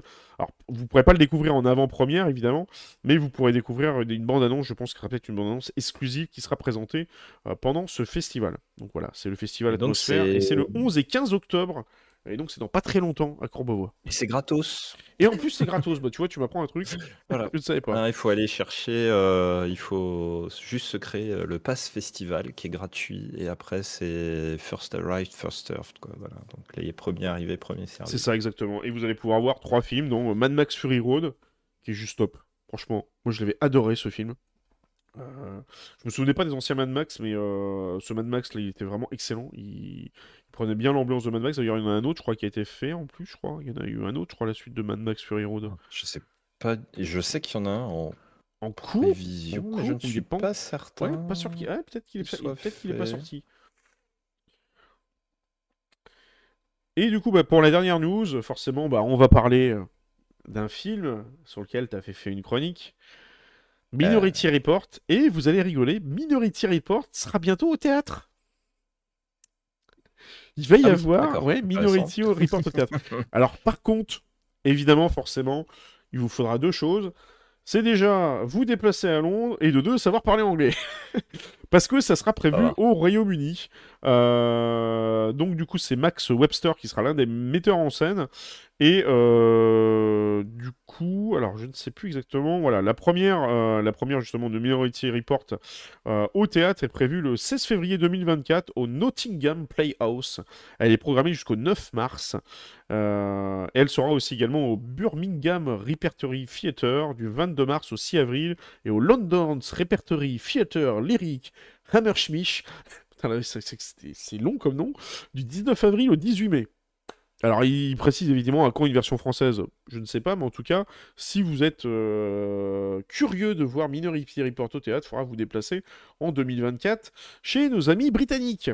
Il faudra prévoir également votre passeport, étant donné qu'ils ne sont plus dans l'Europe. Saleté. Bah, tu fallais déjà son passeport avant, ils n'étaient pas dans l'espace Schengen. Mais ils n'étaient pas dans l'espace Schengen Non, jamais. Ouais, ouais, possible. C'est pour ça que... Si on glisse un instant politique ici, finalement, qu'ils soient sortis de l'Europe ou pas, ça change pas grand-chose parce qu'ils étaient jamais d'accord avec les décisions de Bruxelles. Ils sont pas rentrés dans l'espace Schengen. Ils sont pas rentrés dans la zone euro. Ils sont rentrés dans rien du tout. Donc au final, est-ce que ça change quelque chose qui sort de l'Europe? Je ne sais pas. Mais bon, ça c'était l'instant politique. Mais bon, sachez que vous voulez... Exactement. Si vous voulez aller voir ce Minority Report au théâtre, c'est rare en plus d'ailleurs qu'on parle de théâtre à propos de science-fiction, je crois, franchement, honnêtement, si vous me trouvez des pièces de théâtre de science-fiction, chapeau bas, parce que je suis pas sûr qu'il y en ait beaucoup. Il va en chercher, je suis sûr, il va demander à ChatGPT. Il va googliser. Incroyable. Il va ChatGPTiser. Voilà. Je crois qu'il faudrait que je fasse ça. Putain, je vais préparer mes chroniques avec ChatGPT maintenant. Ah ben, pour la petite anecdote, vous allez rigoler, récemment, on m'a demandé une lettre de motivation que j'ai faite avec ChatGPT. Alors, je ne l'ai pas faite à 100% avec ChatGPT. J'ai fait plusieurs versions de la lettre de motivation avec ChatGPT et j'ai repris certaines tournures de phrases que je trouvais qui étaient pas mal et qui étaient assez bien placées. Comme quoi, si un jour, vous avez vraiment pas d'idée et que vous n'avez pas d'inspi, prenez une description de poste, vous le faites bouffer à ChatGPT, vous dites faites-moi une lettre de motivation avec telle tournure de phrase, il vous la fait, vous lui demandez plusieurs fois la même chose évidemment, au pire vous le passez sur Bing histoire d'avoir GPT-4, sur Bing Conversation vous avez ChatGPT-4 et sur OpenAI vous avez ChatGPT-3.5, vous faites un mix des deux et là, à ce moment-là vous avez votre petite base de lettre de motivation, voilà, c'est lettre de motivation du futur. C'est chiant à faire les lettres de motivation, je trouve ça tellement naze, genre t'es là, ah oui je suis motivé pour entrer chez vous, tu sais, j'ai envie de faire comme dans Starfield. Bon, vas-y, passe les thunes et fais pas chier, quoi. Non, mais c'est vrai, quoi, sérieux, quoi. Je suis motivé pour rentrer chez vous. Oh, j'adore votre métier, c'est magnifique. Votre entreprise est sublime. C'est fou cul comme truc, c'est pas possible. J'ai horreur de ça. C'est un enfer, franchement, c'est horrible. Les deux motivations, je déteste ça. Bref, on va fermer aussi la parenthèse. La parenthèse job. Eh ben écoutez, mais à quoi ça sert une lettre de motivation? C'est censé expliquer ta motivation pour pouvoir aller à un poste. Genre c'est un peu comme les descriptions quand tu cherches un appartement où t'as envie qu'ils te mettent magnifique appartement dégueulasse qui a vue sur une déchetterie et qui est à côté du train qui fait un bruit d'enfer. Bien sûr qu'ils vont te mettre tu vas mettre des trucs en disant que c'est magnifique. Et c'est un peu, je n'ai jamais compris l'intérêt de la lettre de motivation, surtout dans la manière dont on t'apprend à la faire, c'est-à-dire. Oui. Tu reprends le job, genre pour faire comprendre ce que tu as compris, puis après c'est moi, vous, nous, et puis en fait elles sont toutes identiques. Alors que, à un moment, je me disais, vaut mieux faire une espèce de déclaration de principe, tu vois. C'est qu'est-ce qui te motive, qu'est-ce que tu as envie de faire. Alors oui, du coup, tu as la sensation que le job en question te plaît. Et sinon, tu répondrais pas au job en question si tu ne faisais pas, tu vois. Enfin, bon, après, sauf si c'est du job alimentaire, parce que c'est... Oui, aussi, aussi, à un moment. Forcément. Mais c'est c'est teuteux, ça sert à rien. Puis bah, tu sais, c'est comme les RH les lisent même pas. C'est comme les entretiens. Moi, le dernier entretien que j'ai passé, ce que j'ai fait, c'est que je dis bon, attends, je vais pas faire le truc. Alors, il était une fois quand j'étais petit, j'adorais les ordinateurs. Bah, je faisais beaucoup de Lego et du coup, je me dis qu'il faut que j'aille dans une société de construction. Donc, moi, ce que j'ai fait en fait, j'ai fait un truc simple, c'est que le mec, j'étais devant lui et j'ai pris en fait la fiche du poste. J'ai répondu à ça comme si je répondais pour de la gestion de projet. Alors c'est bon, votre besoin c'est ça, ok, je peux y répondre, ça et ça. Le mec qui m'a regardé comme ça, c'est pas mal, pourquoi pas. Il faut que ce qu'on te fait faire dans le conseil finalement. C'est ça, exactement. Bref, fermons la parenthèse job, ça n'a plus rien à voir avec Minority Report. Minority Report. Et ce que je vous propose, c'est qu'on passe tout de suite, petite transition, et qu'on passe tout de suite à la chronique de l'Herd. Et pendant la transition, tu vas pouvoir me donner le nom de la chronique, comme ça je vais pouvoir le mettre. Exactement, et d'ailleurs tu vas rigoler, je crois. Ah ok, je sens que ça va être rigolo. Transition, et on se retrouve dans quelques minutes pour la chronique de l'Herd. Au revoir.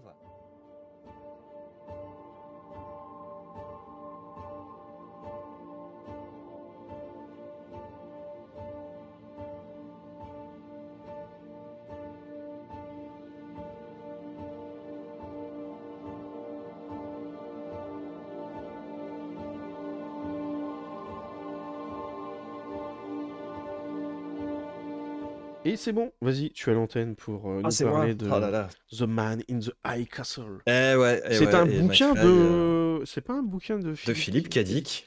Mais si, bien sûr que si. Quelle transition, on a parlé Minority Report il y a 30 secondes. Mais oui, mais oui, mais oui. Mais tu sais, moi, je ferais presque exprès de troller tes émissions, tu vois. Mais effectivement, ça fait très longtemps que je disais que je devais en parler, et j'ai vu dans ton programme que tu voulais parler de Philip K. Dick ce soir. Donc je me suis dit, bah écoute... L'occasion fait le larron, donc allons-y, c'est parti, nous allons parler de ce bouquin. C'est bon les lardons en plus. Non, exactement. Tu t'es gouré de lettres, Max, tout va bien. De ce roman sorti en 1962. Alors, comme beaucoup de romans de Philip K. Dick, on est dans la science-fiction ou dans l'Uchronie. Et là, en l'occurrence, on est dans l'Uchronie, puisque cette histoire se passe dans une réalité alternative où... En 1947, l'Allemagne avec les croix bizarres dont parlait Max Fly tout à l'heure, a gagné la guerre mondiale avec son allié les Japonais. Et le roman se passe aux États-Unis, dans un pays qui a été bien sûr conquis par les deux forces belligérantes et partagé entre ces deux forces-là, avec à l'ouest le Japon, au nord-est l'Allemagne. Et au milieu, alors c'est plutôt les deux tiers des États-Unis, hein, l'ancienne Louisiane française qui sert de zone tampon entre les deux, qui sont rentrés dans une forme de guerre froide évidemment. Et puis vous avez le sud-est où c'est un peu le bordel, on ne sait pas trop ce qui se passe dedans. Et eh bien ça nous raconte ce livre, l'histoire de Juliana Frink, son mari. Et puis d'un jeu alors attendez que j'arrive à le dire correctement parce qu'à chaque fois je me gourre dans le nom. Désolé. Sinadella, voilà, j'y ai arrivé. Qui, bah, tout ce petit monde-là, en essayant d'évoluer un peu en souterrain dans cet univers géopolitique que vous imaginez ô combien répressif et dangereux pour les uns et les autres, les amène à avoir de grandes aventures. Et on suit une trame plutôt qu'une autre en fait, parce que vous avez plein de petites histoires évidemment, hein, dont ce qui se passe un peu en Allemagne, mais c'est pas forcément le focus du film. Y a une traque qui se fait d'un auteur qui s'appelle Hawthorne Abensen, et parce qu'il a écrit un livre qui s'appelle The Grasshopper Lies Heavy, donc la sauterelle pèse lourd, ou fait dodo lourdement, on peut le dire comme ça. Et qui a le fameux nom de The Man in the High Castle, hein, l'homme du haut château, c'est lui, puisqu'il vit caché, il vit reclus, de peur de se faire tuer à cause de ce livre qu'il a écrit. Et dans ce livre, eh bien, en fait, on retrouve des événements qui mènent un peu à notre réalité. Alors, pas tout à fait, parce que comment est-ce qu'on en est arrivé là, hein ? C'est toujours le principe d'une uchronie, c'est qu'il y a un moment, il y a un truc qui a merdé dans le passé, Et c'est là où, je le redis à chaque fois que je prépare une chronique chez MaxFly, eh bien, je me couche toujours beaucoup moins bête le soir. C'est l'objectif, je comprends les trucs. C'est l'objet. Voilà, déjà vous, j'espère. Et alors moi, en plus, donc c'est tout bénef. Vous avez, en fait, il y a eu un attentat raté contre Franklin Delano Roosevelt en 1933. Donc voilà, j'ai redécouvert ça aujourd'hui en préparant la chronique, et qui a eu lieu donc à quelques jours de son inauguration. Alors ce qu'on appelle l'inauguration aux États-Unis, hein, petite parenthèse, c'est le moment où le président élu, donc là si vous regardez maintenant c'est en novembre, à notre époque ça a un peu changé hein, depuis le temps, en novembre, et il prend son poste en janvier, et ben là, donc pendant au moment où il prend son poste, c'est ce qu'on appelle l'inauguration. Voilà. Donc FDR a failli se faire tuer par un mec qui s'appelait Giuseppe Zangara, donc comme son nom l'indique, un Italien, bizarrement. Et dans notre réalité, bah, le monsieur il a échoué, ce qui fait que Roosevelt a bien été élu, il a bien pris ses fonctions, et puis il a bien mené les États-Unis dans la guerre contre le Japon et l'Allemagne. Là où dans l'histoire, effectivement, bah, Roosevelt est mort. Et à l'époque, il faut savoir qu'aux États-Unis, il y avait vraiment ce côté America First, qui était représenté d'ailleurs par un personnage qu'on retrouve dans une autre uchronie, le nom m'échappe aujourd'hui, mais qui s'appelle de Ross, je crois, Philip Ross, The Plot Against America, et qui était d'ailleurs, qui a fait l'objet d'une série aussi sur Amazon, il me semble, où c'est l'aviateur ô combien célèbre, dont j'ai aussi oublié le nom, parce que je pensais pas en parler, mais du coup j'ouvre une petite parenthèse. Non, celui qui a fait la traversée de l'Atlantique, mon dieu, ouais. Ça va revenir, ou pas, et dont l'enfant a été Lindbergh. Charles Lindbergh. Je suis demandé à ChatGPT. Voilà. Et donc Charles Lindbergh était représentant d'America First et prônait justement le repli sur soi pendant la Seconde Guerre mondiale. Donc c'est ce qui se passe effectivement dans The Man in the High Castle. Les États-Unis sont restés repliés sur eux-mêmes, donc ils se sont fait rouler dessus par l'Allemagne et le Japon. Tout va bien. Voilà.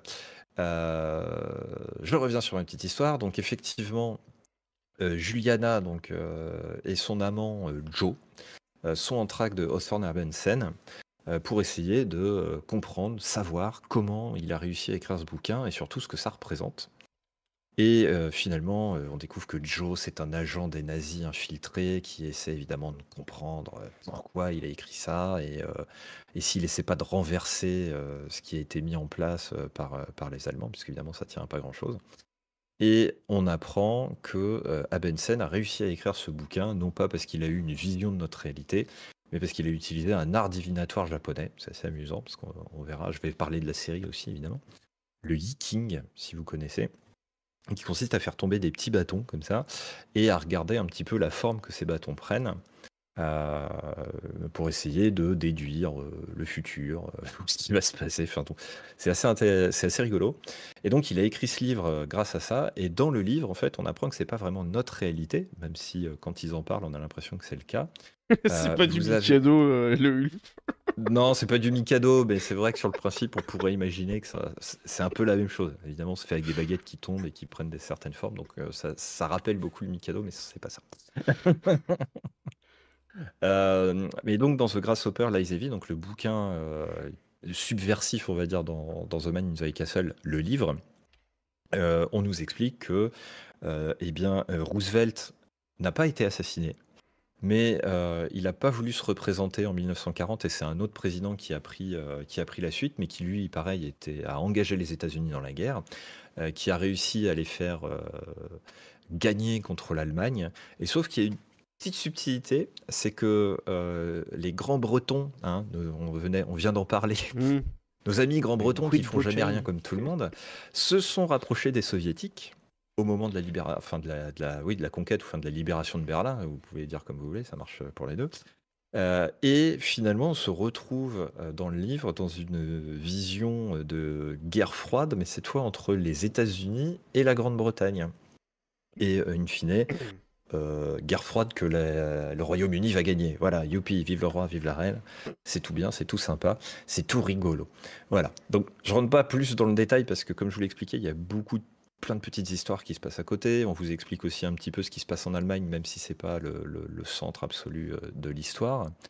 Et ce qui est intéressant, c'est que Philip K. Dick avait voulu faire une suite à son roman, Et finalement, il l'a abandonné. Et en 76, donc c'est 14 ans après la sortie du livre, il a expliqué qu'il avait commencé à écrire 2 chapitres qui d'ailleurs ont été publiés alors, dans un recueil de nouvelles qui s'appelle The Shifting Realities of Philip K. Dick, hein, donc les réalités changeantes de Philip K. Dick. Et lui, il a expliqué que les recherches qu'il avait dû faire pour le premier bouquin l'avaient tellement perturbé en fait, qu'il ne se sentait pas de repartir dans une histoire avec des nazis, parce que ça aurait évidemment amené à remettre tout un tas d'horreurs sur la table, et c'était pas trop son kiff, in fine. On peut le comprendre. Et finalement, il est parti sur... Il a utilisé en tout cas l'idée qu'il avait de cette suite pour écrire alors The Ganymede Takeover. Il me semble qu'on en avait parlé quand on l'avait évoqué. Alors je ne sais plus si c'était sur Minority Report, justement, parce que je ne vous l'ai pas dit, mais Philip K. Dick, de ses écrits, ont découlé quand même pas mal, effectivement, d'œuvres de science-fiction qu'on a eues au cinéma, parce que si on les liste, hein, et c'est marrant parce que McFly a donc parlé de Minority Report, il y a eu Blade Runner, il y a eu Total Recall aussi, et si vous vous souvenez de ce film avec Matt Damon et Emily Watson, il a écrit un truc qui s'appelait The Adjustment Team, une nouvelle qui a donné lieu à The Adjustment Bureau. Et c'était, si vous vous rappelez, Matt Damon qui se retrouvait avec des agents au chapeau qui à chaque fois essayaient de l'empêcher de rencontrer Emily Blunt. Et finalement, le message dans ce film, c'est que l'amour surpasse tout. Mais voilà, parce qu'il devait devenir un grand politicien, je ne me rappelle plus exactement du film, mais voilà, il faut savoir que c'est aussi de K. Dick que ça vient. Donc ce monsieur, il a quand même fait beaucoup de choses. Et je vous parle de ce roman, évidemment, parce qu'il y a une légende qui a couru dessus pendant je ne sais combien d'années, disant qu'un peu à l'image de Fondation, il faisait partie de ces romans qui étaient très très difficilement adaptables au cinéma ou à la télé, parce que évidemment, vous avez plein de petites histoires dans l'histoire, et ça part un petit peu dans tous les sens, donc c'est toujours un petit peu compliqué à faire. Et finalement, Amazon s'est lancé dans l'aventure, et en 2015, sous l'impulsion de Frank Spotnitz. Alors attention dans le chat, j'espère que certains et certaines d'entre vous savent qui est ce gars, avant que je donne la réponse. Frank Spotnitz, c'est le mec qui est à l'origine des X-Files quand même. Voilà, donc pas le petit gars. Donc il est parti, il a proposé cette aventure-là à Amazon, qui évidemment après a donné ça dans les mains de nombreux réalisateurs, mais sachez quand même que donc, ce gars-là a créé la série, derrière il l'a produite, et il a appelé quelqu'un d'un peu connu, alors, Ridley Scott. Voilà, rien que lui. Ça... Pour produire le gars qui a défoncé Alien, il promettait. Voilà, par exemple. Ouais, bon, il a donné de l'argent, il n'a pas donné son avis pour le coup. Et ça nous a donné une série de 4 saisons, 40 épisodes, qui a couru jusqu'en novembre 2019. Voilà, alors qui a eu beaucoup de nominations au niveau des awards, mais qu'on n'a pas beaucoup reçu, et la plupart du temps c'était pour les rôles, les seconds rôles. Qu'on retrouvait dans le film, et puis aussi le rôle principal de Alexa Davalos, hein, puisque au niveau des acteurs on retrouve donc Alexa Davalos qui joue Juliana Crane, également Juliana Frink en fait, son adaptation, Frank Frink joué par Rupert Evans, Joe Sinadella qui est joué par Luke Kleintank, qui s'appelle Joe Blake dans la série, pardon. On retrouve côté japonais un inspecteur, Takeshi Kido, joué par Joel de la Fuente. Et puis les 2 derniers, donc Kari Hiroyuki Tagawa qui joue le ministre du commerce, parce que c'est ça qui administre la zone ouest, Nobusuke Akademi, et Tagomi, pardon. Et puis Rufus Sewell, alors je sais pas, je suis tombé fan de cet acteur en regardant la série, qui joue John Smith. Alors un mec qui n'apparaît pas plus que ça, c'est vraiment le personnage de 4e zone dans le livre, et qui là prend dans la série vraiment une ampleur assez conséquente. Voilà, on en parlera dans quelques instants. Je vais pas vous faire un tout gros résumé de la série parce que y a pareil énormément de trames, mais ce qu'il faut savoir c'est que c'est une série qui est quand même assez inégale en termes de performance, hein, puisque en termes de réception, la première saison a eu 95% de revues positives si on s'en réfère à Rotten Tomatoes. Idem pour la 4e saison. En revanche, la 2e et la 3e, la 2e a été un carnage, 64% de revues positives, 86% pour la 3e. Ça se comprend parce que la deuxième saison est effectivement très poussive. Et c'est justement cette saison qui fait un peu le lien entre une tentative d'adaptation du livre et la bascule dans une série qui doit continuer après avoir eu son adaptation mais qui n'a plus de support. Voilà, donc c'est toujours un petit peu compliqué. Et ils se sont pas très bien réussis. Mais par contre, ils sont très bien rattrapés sur les deux dernières saisons.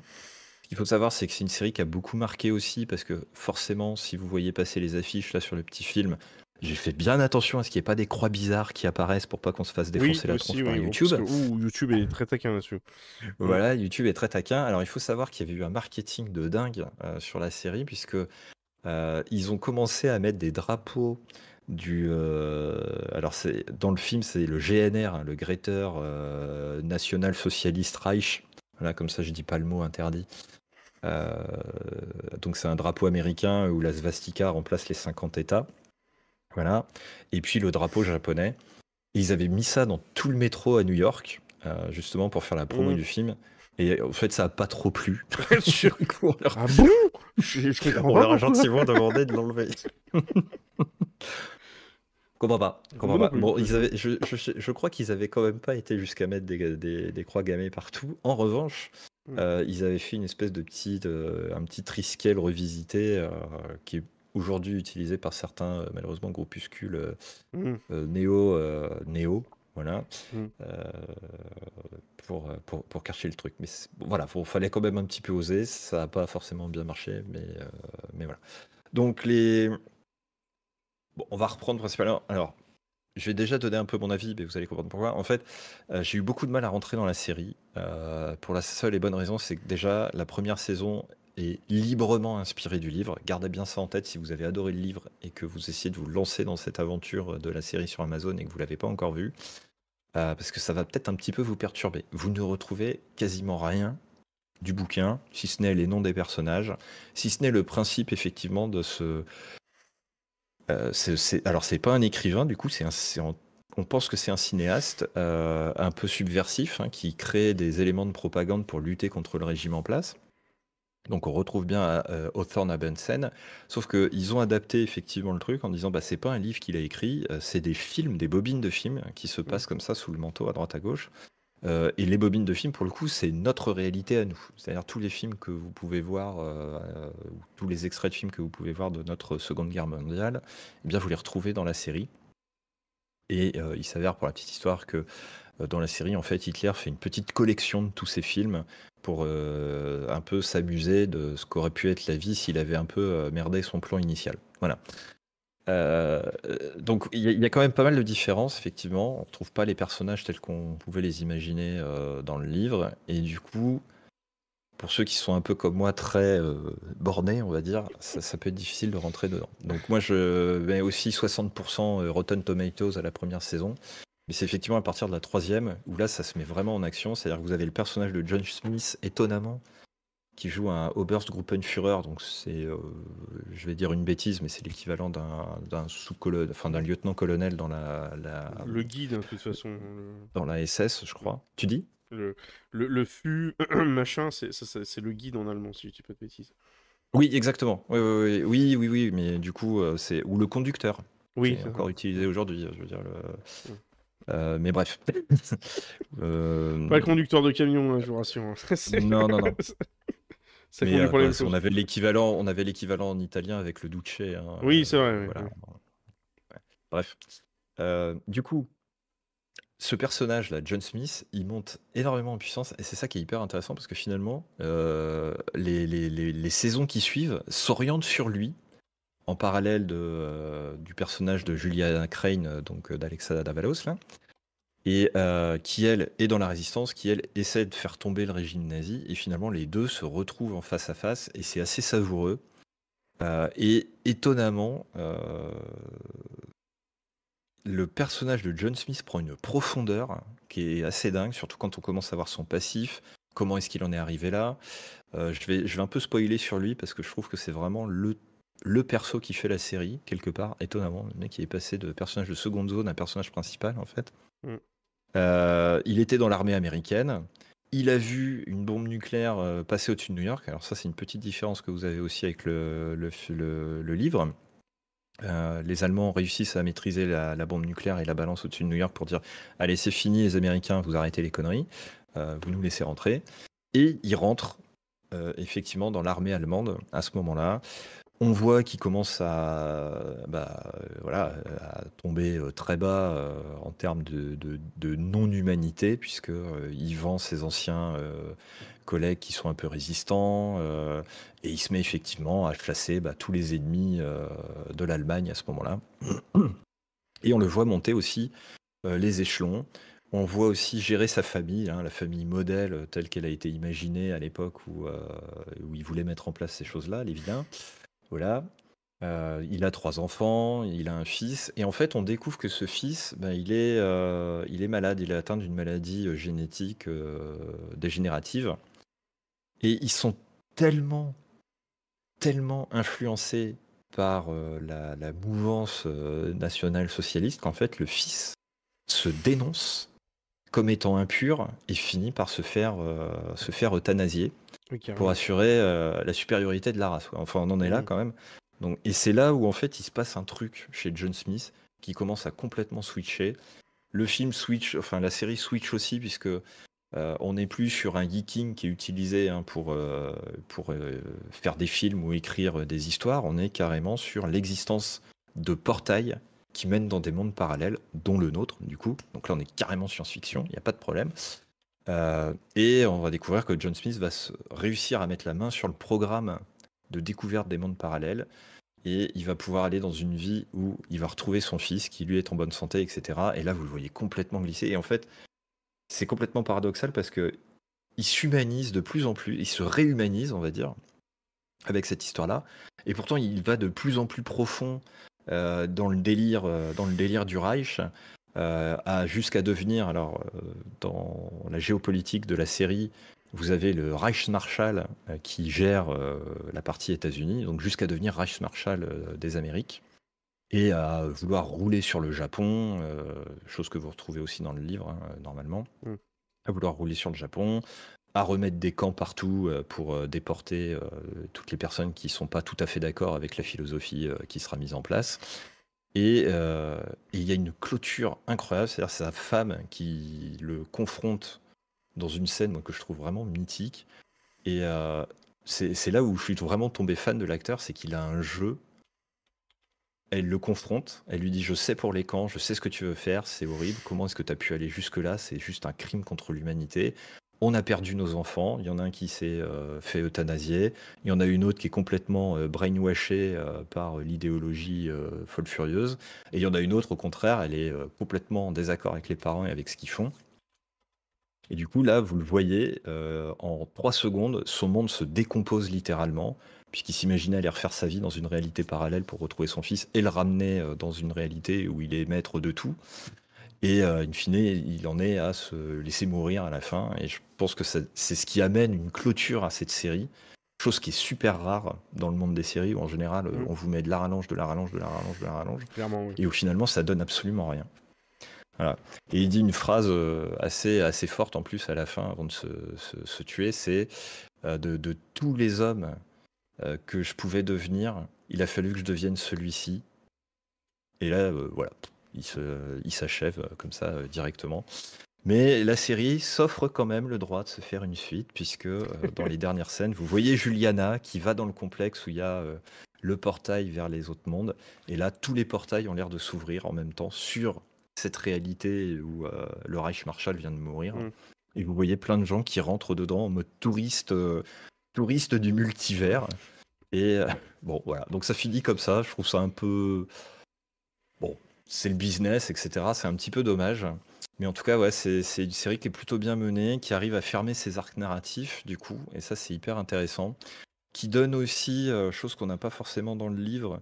Et si vous avez aimé des romans comme Fatherland ou des choses comme ça, si vous regardez un peu les uchronies de la Seconde Guerre mondiale, qui donne aussi une vue de ce qui se passe en Allemagne, des petites guéguerres, justement, parce que on le sait, toutes les personnes qui entouraient le monsieur moustachu un peu nerveux à l'époque, ils étaient tous avides de pouvoir, et là on le voit bien, et ça c'est top, et c'est un truc qui transparaît un peu dans le livre, mais qui là est vraiment mis en avant. Et vous voyez une espèce, enfin le délire que ça aurait pu être, et c'est vraiment hyper effrayant, quoi. Enfin, vous vous dites finalement, on est super content que la réalité soit aujourd'hui telle qu'elle est. Bon, modulo toutes les conneries qui vont nous tomber sur la gueule dans quelques années, mais ça c'est l'environnement, c'est encore autre chose. Voilà. En tout cas, ouais. Une série que je vous conseille de voir, si vous ne l'avez pas encore vue, sur laquelle il faudra peut-être vous accrocher un petit peu, parce qu'elle monte vraiment en puissance à partir de la 3e saison. J'en ai marre de présenter des séries où je suis obligé de dire aux gens d'attendre. Il faut attendre pour que ce soit bien. C'est pas ce qu'on disait de Starfield aussi, il y a pas qui disait que oui, Starfield est bien au bout de 50 heures. Ouais, on l'a dit de Starfield, je vous l'avais dit de Person of Interest, qui pareil prend vraiment de la saveur à partir de la 3e saison. Bah ouais, bah voilà, bah encore une, hein, désolé. C'est peut-être le cas avec Ahsoka Tano, remarque, peut-être qu'il faut que j'attende. Voilà, Max Fay endure les 2 premières saisons, puis peut-être la 3e sera bien. Bon, ben voilà, donc petit tour dans l'Uchronie, univers que j'aime beaucoup et dont je vous partagerai d'autres romans évidemment, ou d'autres séries, séries de BD, séries tout court d'ailleurs, d'ici quelques semaines.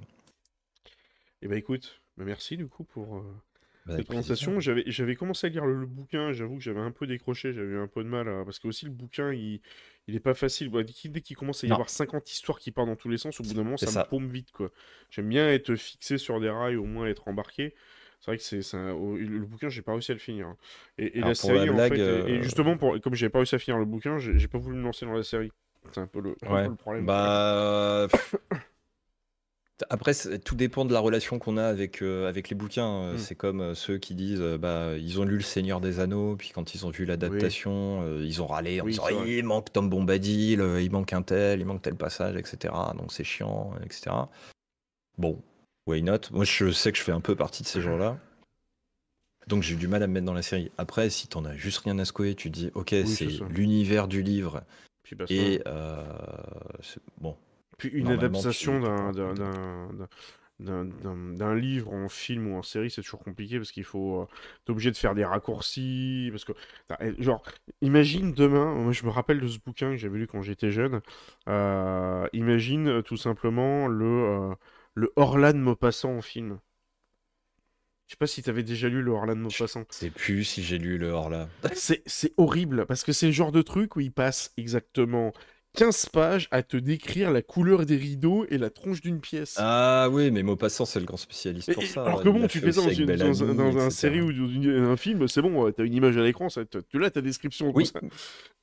Mais c'est là où c'est bien, c'est que du coup, c'est un livre qui peut être long, mais que tu peux raccourcir avec une bonne mise en scène, une bonne photographie, on va dire. Là où tu as des livres, si on pense au Seigneur des Anneaux, ou si on pense effectivement à The Man in the High Castle, où tu as vraiment des trucs... Il faut retranscrire l'ambiance, quoi. Voilà, il faut prendre du temps. Donc effectivement, pour une série, ça peut être intéressant, mais il ne faut pas non plus perdre les gens à vouloir mettre du contexte, le machin, etc. Faut pas faire comme Jurassic World, par exemple. C'est mignon. Ou comme Han Solo. Pourquoi tu t'appelles Han Solo? Parce que tu es tout seul. Oh mon Dieu. Oh là là. Non, vous n'avez pas le droit, monsieur Fly, pas vous. Et merci Michel Taupin pour ton abonnement. C'est là où il faut garder une ouverture d'esprit que j'ai pas eue et que j'ai eue par exemple sur un film comme Roméo et Juliette de Baz Luhrmann. Où j'ai trouvé ça très intéressant, c'est-à-dire qu'il a vraiment gardé tous les textes. Ouais, il a gardé tous les textes du bouquin original. Ça, c'est génial. Et à côté de ça, la mise en scène, toute la scénographie, elle est hyper actuelle, quoi. Oui, c'est pas une tasse de SF, c'est une tasse Zelda, effectivement, Amanda, je confirme. J'ai pas de tasse Star Trek encore. Ouais, j'en ai acheté une. Mais non, une tasse Star Citizen, pour donner du pognon à Chris. Oui, c'est vrai aussi. Ouais. Non, Star Trek, comme ça, ça fait un peu plus SF en transverse. C'est vrai, c'est vrai. Oui, donc tu disais sur Roméo et Juliette, est-ce que moi je t'ai coupé? Oui, non, mais que voilà, en fait, c'est toujours comment est-ce que comment la scénographie est faite, si tu veux, dans un film ou dans une série, justement, surtout quand elle est adaptée d'un roman, comment est-ce qu'elle est faite pour que ça passe? Le Roméo et Juliette de Baz Luhrmann, il passe tout seul. Ah, il est dingue. Parce que même si tu as du vieil anglais dedans, c'est hyper actuel, t'arrives à te mettre dedans parce que les images sont là. Bon, c'est comme les films de KPDP, là. Zut, avec le français là, qui est super connu, qui faisait des films de KPDP, qui était génial, qui était en noir et blanc d'ailleurs. Ah mon dieu, comment il s'appelle déjà? Oula, l'acteur. Attends, je vais demander à ChatGPT. ChatGPT, c'est la nouvelle oreillette de Max Flyer. Qu'est-ce que t'as dit, chérie? Qui ça? Non, c'est un acteur français, les films de KPDP. C'est pas celui qui joue dans... Le film de KPDP, me dit Bruce Wayne, non, j'ai dit un acteur français. Non, non, non, merde, c'est celui qui joue dans... C'est des vieux films français. Dans Fantomas. Non, c'est même plus vieux que ça, je crois. Ah, peut-être, remarque. Putain, il y en a qui vont le trouver sur le chat, je suis sûr. C'est des vieux films de KPDP français. Alors, attendez, on va mettre film de KPDP. Jean Marais. Exactement, voilà. Jean Marais. Les films de Jean Marais, notamment tous les où il apparaît dans tous les films de KPDP, que ce soit D'Artagnan, ainsi de suite, enfin même les cartouches, etc. Même les Trois Mousquetaires. C'est vrai que les, et je vous parle des versions, des adaptations françaises. Hein, je vous parle pas des Trois Mousquetaires version américaine qui sont juste horribles. Quand tu les regardes, ils sont. Parce que tu leur reproches. Voilà, le Masque de Fer, par exemple, qui était fait par les originaux, fait par les Français, par les espèces d'immondes trucs fait par Leonardo DiCaprio, qui est juste horrible. Ils sont quand même vachement bien transcrits par rapport au bouquin d'origine, et c'est plus facile, et c'est plus digeste à lire, et c'est même plus marrant, en fait, et c'est plus dynamique à voir au cinéma que lire les bouquins en original, quoi. Je crois qu'il y avait Germinal aussi, qui avait été adapté également en film, qui est très bien par rapport à la version... avec Renaud et Depardieu. C'est ça, ouais. Donc c'est vrai que du coup c'est pas toujours simple de reconstruire un film directement en série ou en livre, mais moi ça avait été le cas avec No Man's Sky. Moi j'avais commencé à lire les bouquins, je me suis dit ah non, comme j'avais pas accroché, enfin c'est pas que j'avais pas accroché au bouquin, mais j'avais pas réussi à me foutre dedans, puis ça risque d'être pareil avec la série, et c'est vrai que du coup j'ai pas regardé la série, mais du coup peut-être on a envie d'aller voir cette série, un de ces quatre, mais après j'ai 1 million de séries à voir avant, donc je pense que je la mettrai de côté dans un coin. La gueule. Tous les films sur les mousquetaires ne sont pas nuls. Ah, ouais. Je sais pas, Amanda. De quoi, les films américains? Ah, non, les films américains, de toute façon, les Américains n'ont jamais été doués pour tout ce qui était historique. Non, les Trois Mousquetaires, c'est un enfer. Les Trois Mousquetaires de l'ex, de Mila Jovovich. Ne faites plus de films historiques sur l'histoire européenne. Restez sur l'histoire américaine. Parce que vous avez déjà du mal à maîtriser votre histoire, alors l'histoire européenne, oubliez-la. Parce que franchement, les films historiques américains sur l'histoire européenne, à chaque fois, c'est une catastrophe. C'est horrible. Il n'y a que des inepties d'histoire dedans, c'est pas possible, quoi. Je sais pas s'ils ont déjà ouvert un bouquin d'histoire dans leur vie, les cinéastes américains. Mais... Je vois pas de quoi tu parles. Tu veux dire un navire qui vole grâce à un énorme ballon dirigeable que Léonard de Vinci aurait inventé? Bon, je vois pas. Enfin bref. Oui, Fanfan la Tulipe, c'était aussi bien, c'était marrant, Fanfan la Tulipe, je vois le qui en parle sur Kik, vous êtes très nombreux ce soir sur Kik, ça me fait marrer parce que il y a personne sur Kik, je sais pas pourquoi je stream encore sur cette plateforme, et tout à l'heure, la seule personne qui se ramène sur Kik, c'est un bot pour me vendre de la merde en me disant « Ouais, tu peux augmenter ton nombre de viewers !» Je fais « Putain, non mais sans déconner !» La plateforme du turfu. Mais oui, Fanfan la Tulipe, c'était très marrant, c'était très drôle, hein. Je crois que c'était aussi... Merde, j'ai encore oublié le nom, on en a parlé il y a 30 secondes, là... l'acteur français. Jean Marais, non, c'était pas Jean Marais, c'était un autre, je crois. Attends, comment il s'appelait du coup? J'ai trop de mémoire de ouf. Quoique, celui de 52 ou celui des... Je sais plus, peut-être celui de 52, remarque. 52, c'est Gérard Philippe. Gérard Philippe, voilà, donc c'est Gérard Philippe que je cherchais tout à l'heure. Ah d'accord. Okay. Qui joue beaucoup dans les films de KDP, justement c'est pour ça que je pensais à Fanfan les Tulipes.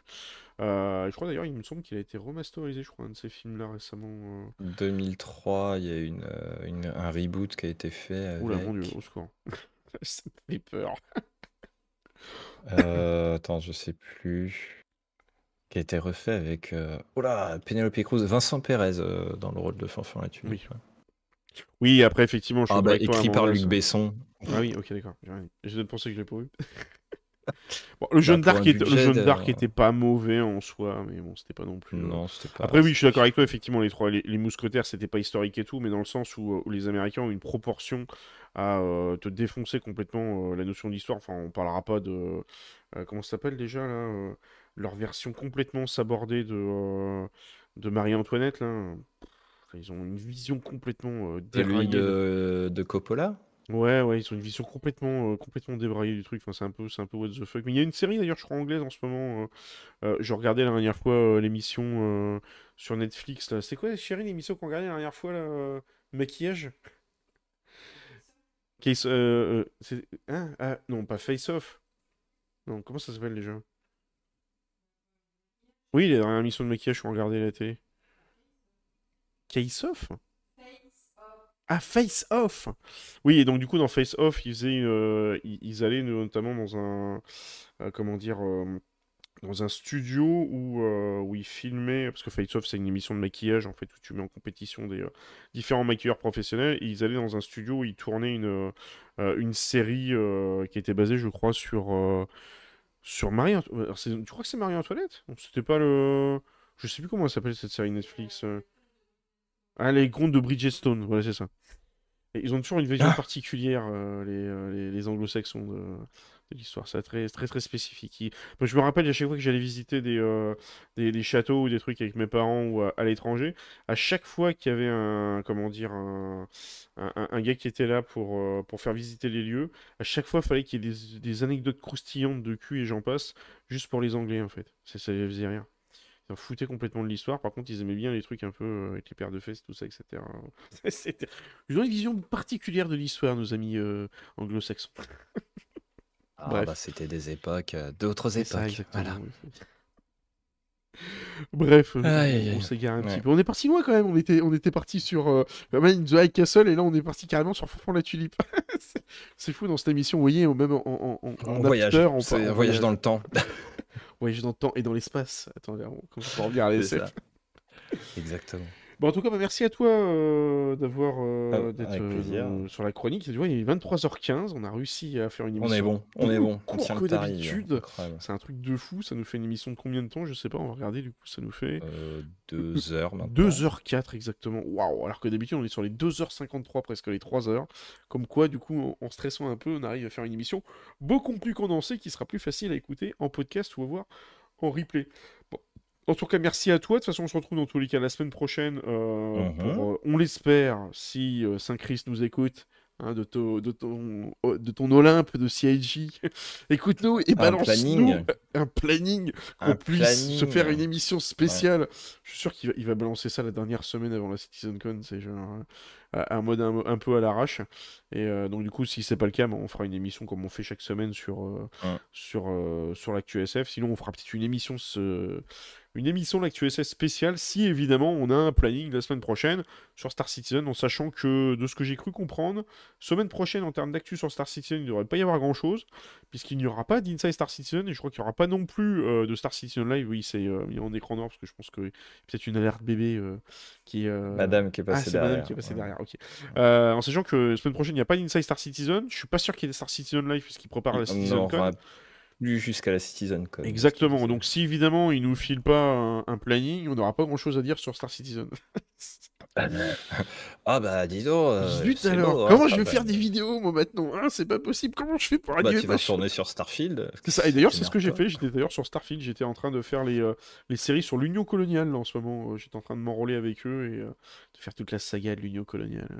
Le plot est super sympa. Et d'ailleurs tiens, on va reparler de Starfield juste pour rigoler. Est-ce que t'as vu la vidéo de Chechouné? On est obligé d'en parler parce que c'est quand même un classique des vidéos qu'il faut regarder. Allez, on prend 3-4 minutes pour en parler, après faut que... Allez vas-y, ouais. Oui, j'ai vu. Voilà. Il a raison. Oui, on peut pas lui donner tort. Je vous là-dessus, effectivement. Il a parfaitement raison sur plein de trucs. Ouais. Mais d'un autre côté, le pire, c'est qu'on aime bien le jeu. Enfin, je sais pas toi, mais moi, j'adore Starfield.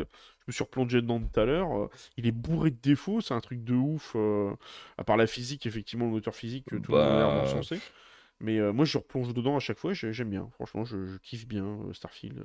Enfin, peut-être parce qu'aussi, je fais des petites doses de Starfield. Petites doses, ouais. Pareil, petites doses, j'y retourne. Ça passe, mais sinon...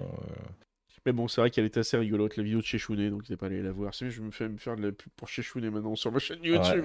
Chechouné, fais pas de pub, hein, c'est quoi ce bordel? Fais-moi de la pub. Qu'est-ce qui t'arrive, Max Fly? Qu'est-ce qui t'arrive? Ah mon dieu, c'est sûr, Chechouné fait de la pub, ouais, je sais pas si ce serait une bonne idée, parce que, vu à mon avis, quand tu vois certains commentaires sur ces vidéos YouTube, que j'évite de trop regarder, parce que même lui, il s'en marre lui-même, où il insulte limite les gens qui lui balancent des commentaires dans tous les sens. Ouais, tu racontes de la merde et tout, c'est n'importe quoi. Je suis même plus sûr qu'il doit regarder les commentaires chez Shounet, tellement ça doit le faire marrer. Ça doit le faire marrer surtout. Oui, je pense que c'est ça. Comme certains de mes commentaires sur des vidéos, parfois c'est un peu drôle. Il y en a qui te expliquent ce que c'est que l'économie, ils ont oublié la définition. Il y en a qui te traitent de décérébré parce que tu joues à Starfield. Enfin, il y a toujours des commentaires rigolos. C'est marrant. Je traîne pas trop sur Twitter aussi, sur X, hein, non, parce que sur Twitter, X, là, c'est plutôt, plutôt néfaste. Hein. Tout ça, il faut éviter. Hein, c'est dangereux. C'est mauvais pour la santé. Bref, on tergiverse beaucoup. Enfin, je tergiverse beaucoup trop. Donc, on va pouvoir clôturer l'émission pour ce soir. En tout cas, merci à tous d'avoir suivi l'émission. Merci à vous. Voilà. Et l'air dont on retrouve la semaine prochaine sur tes réseaux. D'ailleurs, il faut peut-être que je mette le lien de ta chaîne. On retrouvera sur Twitch. Sur Twitch. Mardi et vendredi. Et puis chez toi dimanche prochain, normalement. Exactement. Et j'en profite pour faire des bisous à Gilga et à Amanda, du coup, entre autres. Et oui, c'est gentil. Je me sens très honoré du dernier message de Gilga. Ouais. Oui, j'ai vu, oui. tu commences à voir tes fans sur l'émission. Donc... Bah ouais, mais. Donc, si vous voulez retrouver des chroniques aussi, n'hésitez pas à aller sur la chaîne de l'Erd. Oui, voilà. Il fait des chroniques sur l'actualité, en général. Enfin, il y a toujours plein de choses à dire sur l'actualité. Et des fois, c'est un peu de la science-fiction, l'actualité. Hein. Surtout la dernière qui tombe en ce moment, là. J'ai l'impression qu'on fait un retour dans le passé, là, avec ce que j'ai entendu. Malheureusement, j'ai envie de dire qu'on n'est pas tellement surpris que ça. C'est ça. Ça devait arriver, et si j'étais même taquin et complotiste, je dirais même que je serais pas surpris qu'on apprenne que certains pays ou un certain pays serait peut-être derrière. Oui, derrière ça. Mais on n'en dira pas plus pour ne pas spoil la suite de l'histoire. Bref, on est là pour parler de divertissement, on n'est pas là pour parler directement. Merci Gilga. On n'est pas là pour parler, de l'actualité qui est de toute façon dans tous les cas déprimante. Donc c'est pour ça que je dis toujours, essayez pendant une semaine, coupez la radio le matin. Ne regardez pas l'actualité à la télé et ne regardez pas l'actualité sur internet. Vous allez voir qu'en une semaine, ça va vous changer la vie et qu'à la fin de la semaine, au final, le monde aura tourné sans vous et ça n'aura rien changé en fait.